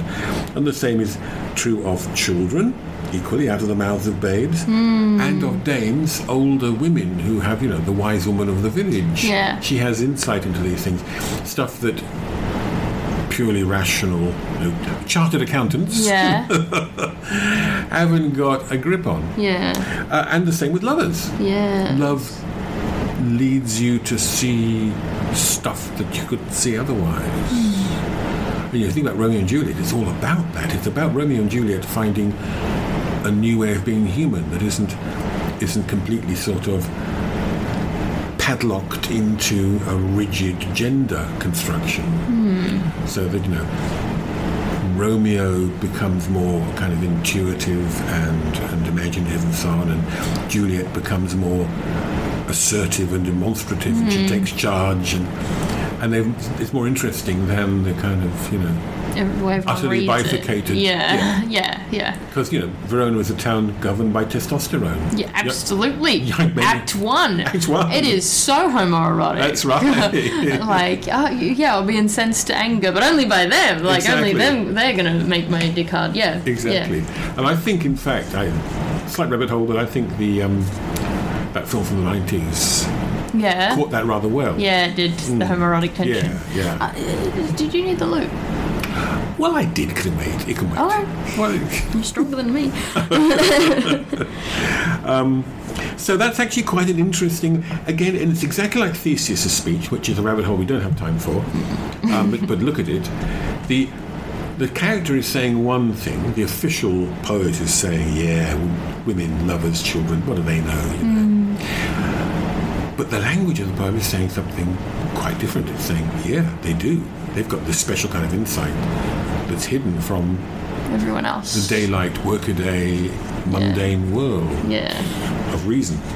Yeah. So, and, and, and in fact, if you didn't read it that way, if you read it in that dismissive way, you would see no use for imagination at all. Imagination would be merely crazy stuff. And clearly it isn't. Clearly it's functional. Clearly it's useful. As I said, imagination allows you to plan. You I think, yeah. you need you need to get in an upstairs window. Well, you've seen windows before. You've seen windows open. You've seen ladders. Ah, I'll get a ladder and I'll put it by the window. I climb up the window and get in the door. I mean, that's a, that's a trivial example, but it could be more complicated. You plan. And all the chamber filled was with flies, which buzzed all about and made such sound that they encumbered all men's ears and eyes, like many swarms of bees assembled round after their after their hives with honey do abound. All those were idle thoughts and fantasies, devices, dreams, opinions unsound, shows, visions, soothsays, and prophecies, and all that feigned is as leasings, tales, and lies. So here again, There's it's an the, element of truth in everything. Imagination Yeah. is what, yeah. uh, but you can see that the voice of the poem, the, the, the official voice, is dismissing all this. Eddie.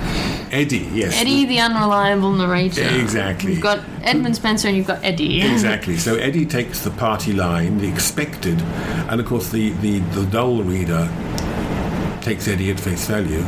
And then you've got the subversive poet who's undermining Eddie from within. And the vigilant reader will be picking up on it. Yeah. Yes. And so here we've got Eddie pointing out that's suggesting that, you know, all these are vain fancies, they're like flies buzzing around a chamber, just an idle noise. And he includes as devices. Devices means, of course, a device could be many things, but it could be a, a, a, a- a formed intent of the kind I was talking about that imagination produces. You have a goal, and imagination produces the means to get to that goal because you've never you've never done this thing before but this is maybe how you do it Yeah. um, so the device can actually be useful dreams opinions unsound but dreams again you know dreams can be useful as we know we won't go down that one that hole shows visions soothsaying now visions often means and certainly in, in, in you know, medieval usage a vision is a dream that shows you a kind of truth. And of course, in the Bible. Revelation. Yeah, in the Bible, you know. Everyone's always having revelatory visions. They are. Yeah. yes. So they recognize that some dreams are just too much cheese, you know, last thing at night. Yeah. But other dreams could be from God and they could be visions and they could be God pointing stuff out to you. So again, to dismiss it all is foolish. And what's really important, I think, is that he, ta- he starts out by talking about flies buzzing around. Nobody likes flies. Flies are no good. But then they merge into bees. Now, bees are, of course, extremely important. Bees produce honey. Yeah. For the, well, yeah, and very important for the environment. Exactly. Yeah, yeah. As, as, as Swift says, they produce the two noblest of things, sweetness and light. Because their, their wax produces candles that give you light, and their Ah, Of honey gives you course, sweetness. of course, something we just don't think about anymore. No, Yeah, no, we these don't. ones, we yeah. don't. So while Eddie is telling us that that, that the products of imagination are all just nonsense and children's stuff and silly, the poetry is telling us that actually the imagination can be profoundly creative and it can be it can be a, an instrument of knowledge Hmm. that can't be arrived at through ordinary means through, through rational means Hmm. and of course as i say logically why would there be a separate chamber of the brain if that were the case Amongst them all sat he which wonted there, that hight Fantastes by his nature true. A man of years yet fresh, as might appear, of swarth complexion, of crabbed hue. So it's interesting, he's, he's a sort of slightly melancholy type. But him full of melancholy did show. You have to say melancholy there. Bent hollow beetle brows, sharp staring eyes, that mad or foolish seemed. You've got there um, this isn't exactly a rabbit. Well, I- it's kind of important, I suppose. But there were two basically different, competing views of melancholy in this period. Um, one from Galen and one from Aristotle. And of course, Galen and Aristotle are both authorities. You can't disguise one. You can't discard one. And so that what they did was they kind of blended them together in a weird way.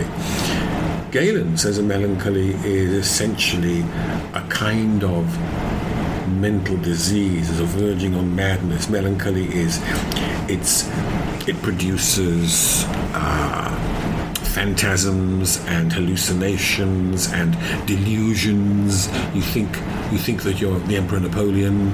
um, yes, that kind of thing. So melancholy there is pathological, and it's verging on a kind of useless, destructive madness. But Aristotle's view of melancholy, and the two, as I said, were mixed up. And you think of the character of Hamlet, and you can see how they are mixed up in Hamlet. For Aristotle, melancholy is is an intellectual thing. It's thoughtful and meditative. Instead of you know rushing about, making money, not thinking, acting like everybody else, the melancholy man withdraws. He meditates. He's he thoughtful. Thinks, He's an old soul. thoughtful. Yeah. Yeah, Yeah, that's yeah, right. yeah. That's right. He meditates on things, and therefore he's not he's not laughing and shouting with joy because He's measured and thoughtful Yes. and busy in his own mind, and and, he- Mm, yeah, he's not- aware of the complexity of things. yeah, yeah, yeah, yeah. Okay. Yeah, uh, uh, and- and so in a weird way, although they're kind of incompatible, Mm-hmm. the Renaissance mind sort of married both. them in a curious Because way. if you were incredibly reflective and withdrawn and intellectual, they also saw that as a some sort of mental. yeah, well, that's right. yeah, yeah. That's You're right. a crazy man. The crazy, yeah, yeah, the Ex- crazy scientist. Uh, yeah, Exactly. Yes, that's exactly right. yeah. Okay. It's kind of almost the origin of that that topos, you know. Yeah, that's right. That's right.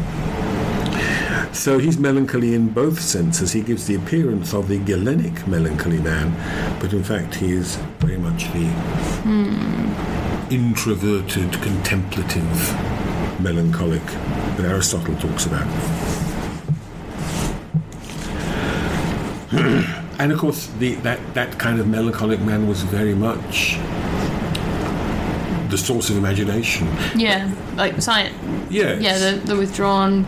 exactly. Yeah, scientist. Yeah. The Platonist in his lonely tower. I mean, in- Frankenstein. In, Milton. uh, you know, I'm not going to go out and see my family. I'm going to sit at home and be, you know. Yeah, that's Yeah, right. That's yeah, right. That's yeah, right. yeah. That's right. Exactly. And that's what gives I'm rise- not going partying. I'm Yeah, I'm going to busy. dissect frogs instead. Yeah. Hmm. Um, yeah.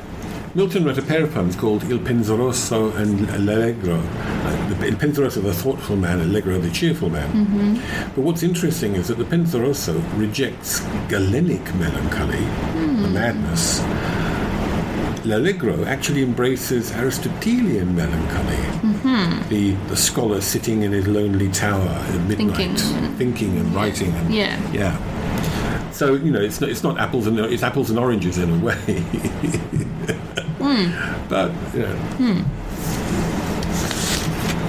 So, And this is in the, this is in the mind. This is what rational, the rational, yeah, mind is looking at as we've worked through the others, and this is this is what we have to contend with in the big dome of the brain. Yeah. That's right. These different faculties that are Yeah. doing different jobs. So imagination is experimental and um, trying out stuff and does this work? Let's fling it at the wall and see if it sticks. Hmm. You know. Then we've got rash the rational chap next. Mm-hmm. Who, when we're having shown showed to her guests, since brought them to the second room, whose walls were painted fair with memorable jests, that is, deeds, famous wizards, and with pictorials of magistrates, of courts, of tribunals. This is, this is the world of common sense, reason, and judgment, of states of policy, of laws. This is, you know, serious people doing serious things, round tables and uh, judgments and of decretals, all arts, all science, all philosophy, and all that in the world was I thought wittily. Except it's not all. Science, of course, just means knowledge in this period. Doesn't mean what we mean by science until the 19th century. Um, But you see, it, he's actually wrong because it's already been shown to us that at least parts of philosophy are the province of imagination. It's a very interesting. Yeah, you can't separate them entirely. No, Yeah, yeah. no, no. As as Keats strives to do, for example, in, in Lamia, Mm, you know, does not all something fly at the dull touch of cold philosophy or something? Or charm? Do not all charms fly at the touch of I cold? remember their philosophy? bloody names. Um, Ap- Apollonius. Oh, Apollonius, he's the philosopher. And- yes. Oh, and, and the lover who, who's in Ow. love with Lam- Lamia. Yes. Um, what is his name? It doesn't matter. Doesn't It doesn't matter. doesn't matter. um, but that's after a, you know a century and a half of kind of enlightenment idea of philosophy as an entirely rational, reasonable thing, rather than because you think of Platonic philosophy, that's kind of kind of mad and very much a product of imagination, isn't it? Yeah. You, So, pure, pure reason, what Kant called pure reason. The, the critique der reine Vernunft. The critique of pure reason, yes. Of, all, of those, that room was full, and them among there sat a man of ripe and perfect age, who them did meditate all his life long. So we've gone from the, the young man of imagination, uh, slightly crazy, to the middle-aged man who is meditative and profound and thoughtful. Um, he now was a grown right wise and wondrous sage. Great pleasure had this stranger knights to see his goodly reasoned and grave personage that all his disciples both desired to be, that his disciples both desired to be, but Alma thence him led to the hindmost of the three. So we don't spend much time. He's a bit boring, this chap. he's, he's, a, he's a sort of Mr. Spock figure. yeah, yeah. That's nice, Spock. Yeah. Hmm. It's important to remember, of course, that the, that that the human mind needs all three. It's- Hmm, To it's- work. Yeah. Yeah. Yeah. So he's just a I part. guess the first one was the most complicated, and then this Yeah. one is pretty he's straightforward. pretty we all get that. straightforward. He's pretty straightforward. And then we get to memory. The chamber seemed ruinous and old, and therefore was removed far behind. Yet were the walls that did the same uphold, right firm and strong, though somewhat they declined. So it's it's kind of solid. This chamber of memory. Um, As we now know, human memory is actually a much more complicated and Mm-hmm. difficult thing than Neural pathways, Mm. and yeah. and and, well, the, and the fact that we constantly rewrite memories as we record them and restructure them and make them fit current reality. Um, and therein sat an old, old man, half blind, all decrepit in his feeble course, yet lively vigour rested in his mind. And recompensed him with a better scourse. Weak body well is changed, for mind's redoubled force. Fair enough. His man of infinite remembrance was, and things forgone through many ages held, which he recorded still as they did pass, and suffered them to perish through long eld, as all things else the which this world doth wield, but laid them up in his immortal scrine, his shrine. So, so m- memory here is a kind of a shrine. Right. Yeah. And a um, Catholic. Ah, well, yeah, but, Yeah. but this is Spencer willing to embrace Catholic Exactly. ideas. Because, yes. And I'm thinking of you know Tintin Abbey and Oh yes, yeah, like right. yeah. Uh, sh- sh- shrines, landmarks, places as, as connections with the past, as Yes. memories. Like he's, we'll Yeah. be seeing the shrine as that connection with history. Yeah, That's right. That's right. Exactly. Yes. Yes. When we come to the next canto. Yeah. The wars he well remembered of King Nine. That's King Ninus of Babylon. So we're going back a bit. Of older Sadocus and Dinicus divine. The years of Nestor nothing were to his. Nestor was 300 years old at the time of the Trojan War, All right. apparently. All right. So they say. okay. Nor yet Methuselah, of course, a great age in the Bible before the flood. Right. the longest lived, for he remembered both their infancies. No wonder then if that he were deprived of native strength now, that he them survived, his chamber all was hanged about with rolls, and all records from ancient times around. So he- he's also got a kind of a library here, a kind of um, some made in books, some in long parchment scrolls. But all were worm eaten and full of canker holes. Again, metaphor for how memory functions. Like Spencer still had a Yeah, pretty good idea. that it was valuable. Yeah, but it wasn't yeah. It, worthy. it's because it says um, which he recorded still, and I thought that was interesting that they're seeing memory is just recording, but eh, Yeah, fallible. But, but fallibly, Yeah. yes, exactly, exactly. Amidst them all, he in a chair was set, tossing and turning them without an end. For, b- but for he was unable them to fet, to fetch, that is, the little boy did on him still attend to reach whenever he for aught did send. And oft when things were lost or laid amiss, that boy them sought and unto him did lend. Therefore he aman, anamnestes Clepides, and that old man Eumnestes by their properties. So he's called Eumnestes, you good, Nestes memory. Good memory. Yeah. But good memory isn't enough because you need a recall function.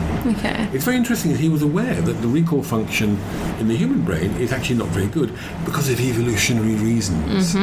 We need recognition. We need to know that berry will make you sick, but that berry is good to eat. That's really important stuff, so we remember that. Um, but if we're sitting back in our cave, we don't say, you know, uh, what was it I said to Ugg last week when we were on the, the mammoth hunt? Hmm. Um, I can't remember, damn it. And who was it we were talking to? Was it Scrug or Blug? Hmm. Um, because human memory doesn't need to work that way. But it needs to know which berry you can eat. Exactly. Yeah.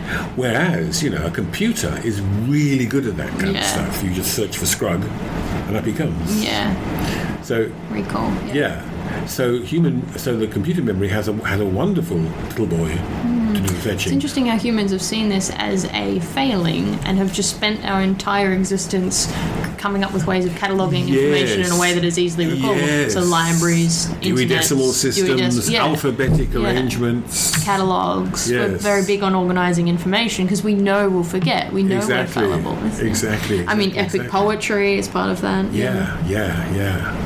That's exactly right. Hmm. Filing cabinets. it's a kind of Western obsession too. Interestingly, you know the famous, the famous encyclopedia of Chinese emperor, Hmm. um, which classifies beasts as things like, um, you know, to be found in the emperor's zoo, uh, eats vegetables, um, you know, makes a noise if you poke it, um, begins with a letter, wh- whatever. So Right, a, a but series of they- category. Well, it's a series of categories that are not commensurable. They're just Right. random categories that are probably useful, Right. but you know, in, in the West, you want you want you have you categorize in a systematic way, so that if you look at look at look at the due decimal system, Yeah, it works, you know, yeah. categorize everything and subcategorize it, some ca- which is of course a, a relic of the Middle Ages. It's Mm-hmm. it's Aquinas with his you know, Summa Theologica and so on. Mm-hmm. And I Instantly. suppose the Chinese never went through that. So they just thought, but you know, in a way you can argue for the Chinese system. It looks crazy to us because we're so used to this. But why not just categorize categories you're interested it's like, in? why is the alphabet in the order that it's in? Well, There's Yeah. no. well, there's a historical. I know. but back then, like, yeah, Yeah. I know alphabet, like, first, second, Yes, but it makes why no- not better alpha and B for. Yeah. Exactly. Yeah. Exactly. It's quite arbitrary. It's quite arbitrary. Yeah. Um, the knights. Uh, actually, if you think you think of um, people who live in the jungle, you know, sort of jungle dwellers, who have a kind of large knowledge of nature, but they still classify things according to utility to them. They don't they don't have a sort of Linnaean classification, so that they'll talk about this bird and this bird and this bird very precisely by species because they're useful or edible or dangerous or whatever. Mm-hmm. Mm. But other birds are just birds. You don't need to classify them because they're not interesting, they're not useful, they're not dangerous. They're just birds. Birds. Okay. And it's it's the Western obsession with classifying everything. We that do you were love God. a good Yes. classical system. Yes, yeah, classifying system. exactly. Exactly. Um, the knight their entering did him reverence due and wondered at his endless exercise. Then, as they gan his library to view and antique registers for to avise, there chanced into the prince's hand to rise an ancient book, hight Britain men- monuments, that of this land's first conquest did devise an old division into regiments, till it was, till it reduced was to one man's government. So we're now looking forward to the next canto. This is the book that has the all the kings of Britain Mm-hmm. from the very first Brutus right up to Uther Pendragon. Mm-hmm. Who was, of course, the father of Arthur. And it's interesting that, you know, Spencer is trying to recall, revive out of lost memory this Hmm. Yes. nationhood of Yes. England. Exactly. And so we're going to find that in memory in the House of Ulmar. Exactly. And Uh, that's significant. It's Yeah. like we're going to bring it back. Yeah. Because, of course, and he must have sort of known this.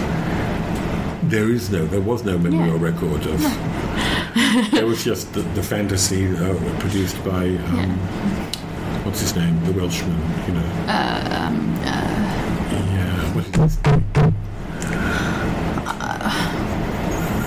You're talking Arthurian legend. Yeah. Yeah. Um, And all the, all the King Lear and Cymbeline, and all these people. Geoffrey of Monmouth. thank you. Geoffrey of Monmouth, the Welshman. Yes. yeah. and and before that, just various conquerors. Yeah, Yeah. that's right. wiping out each other's history. That's right. So what you have is an imaginary history Hmm. supplying the place of, of a real one, of this gap, this absence, which is kind of intolerable because you. And it's all to do with the growth of national. We'll talk about this next time. Yes, yeah, I'm, I'm- well, in I'm some jumping the detail, gun yeah. slightly. Yeah. So Guyon chanced on, another, another book. Chanced eke, sorry, on another book that hight Antiquity of Fairyland, in which, when as he greedily did look, the offspring of elves and fairies there he found, as it delivered was from hand to hand, whereat they burning both with fervent fire their country's ancestry to understand, craved leave of Alma and that aged sire to read those books, who gladly granted their desire. We did it. We did it, we did it. but there's more. There's more. Wait, there's more. It'd be nice if people read history with burning cravings. Yes. Yes. Pick up a book with a burning craving. everyone. Yes, yes.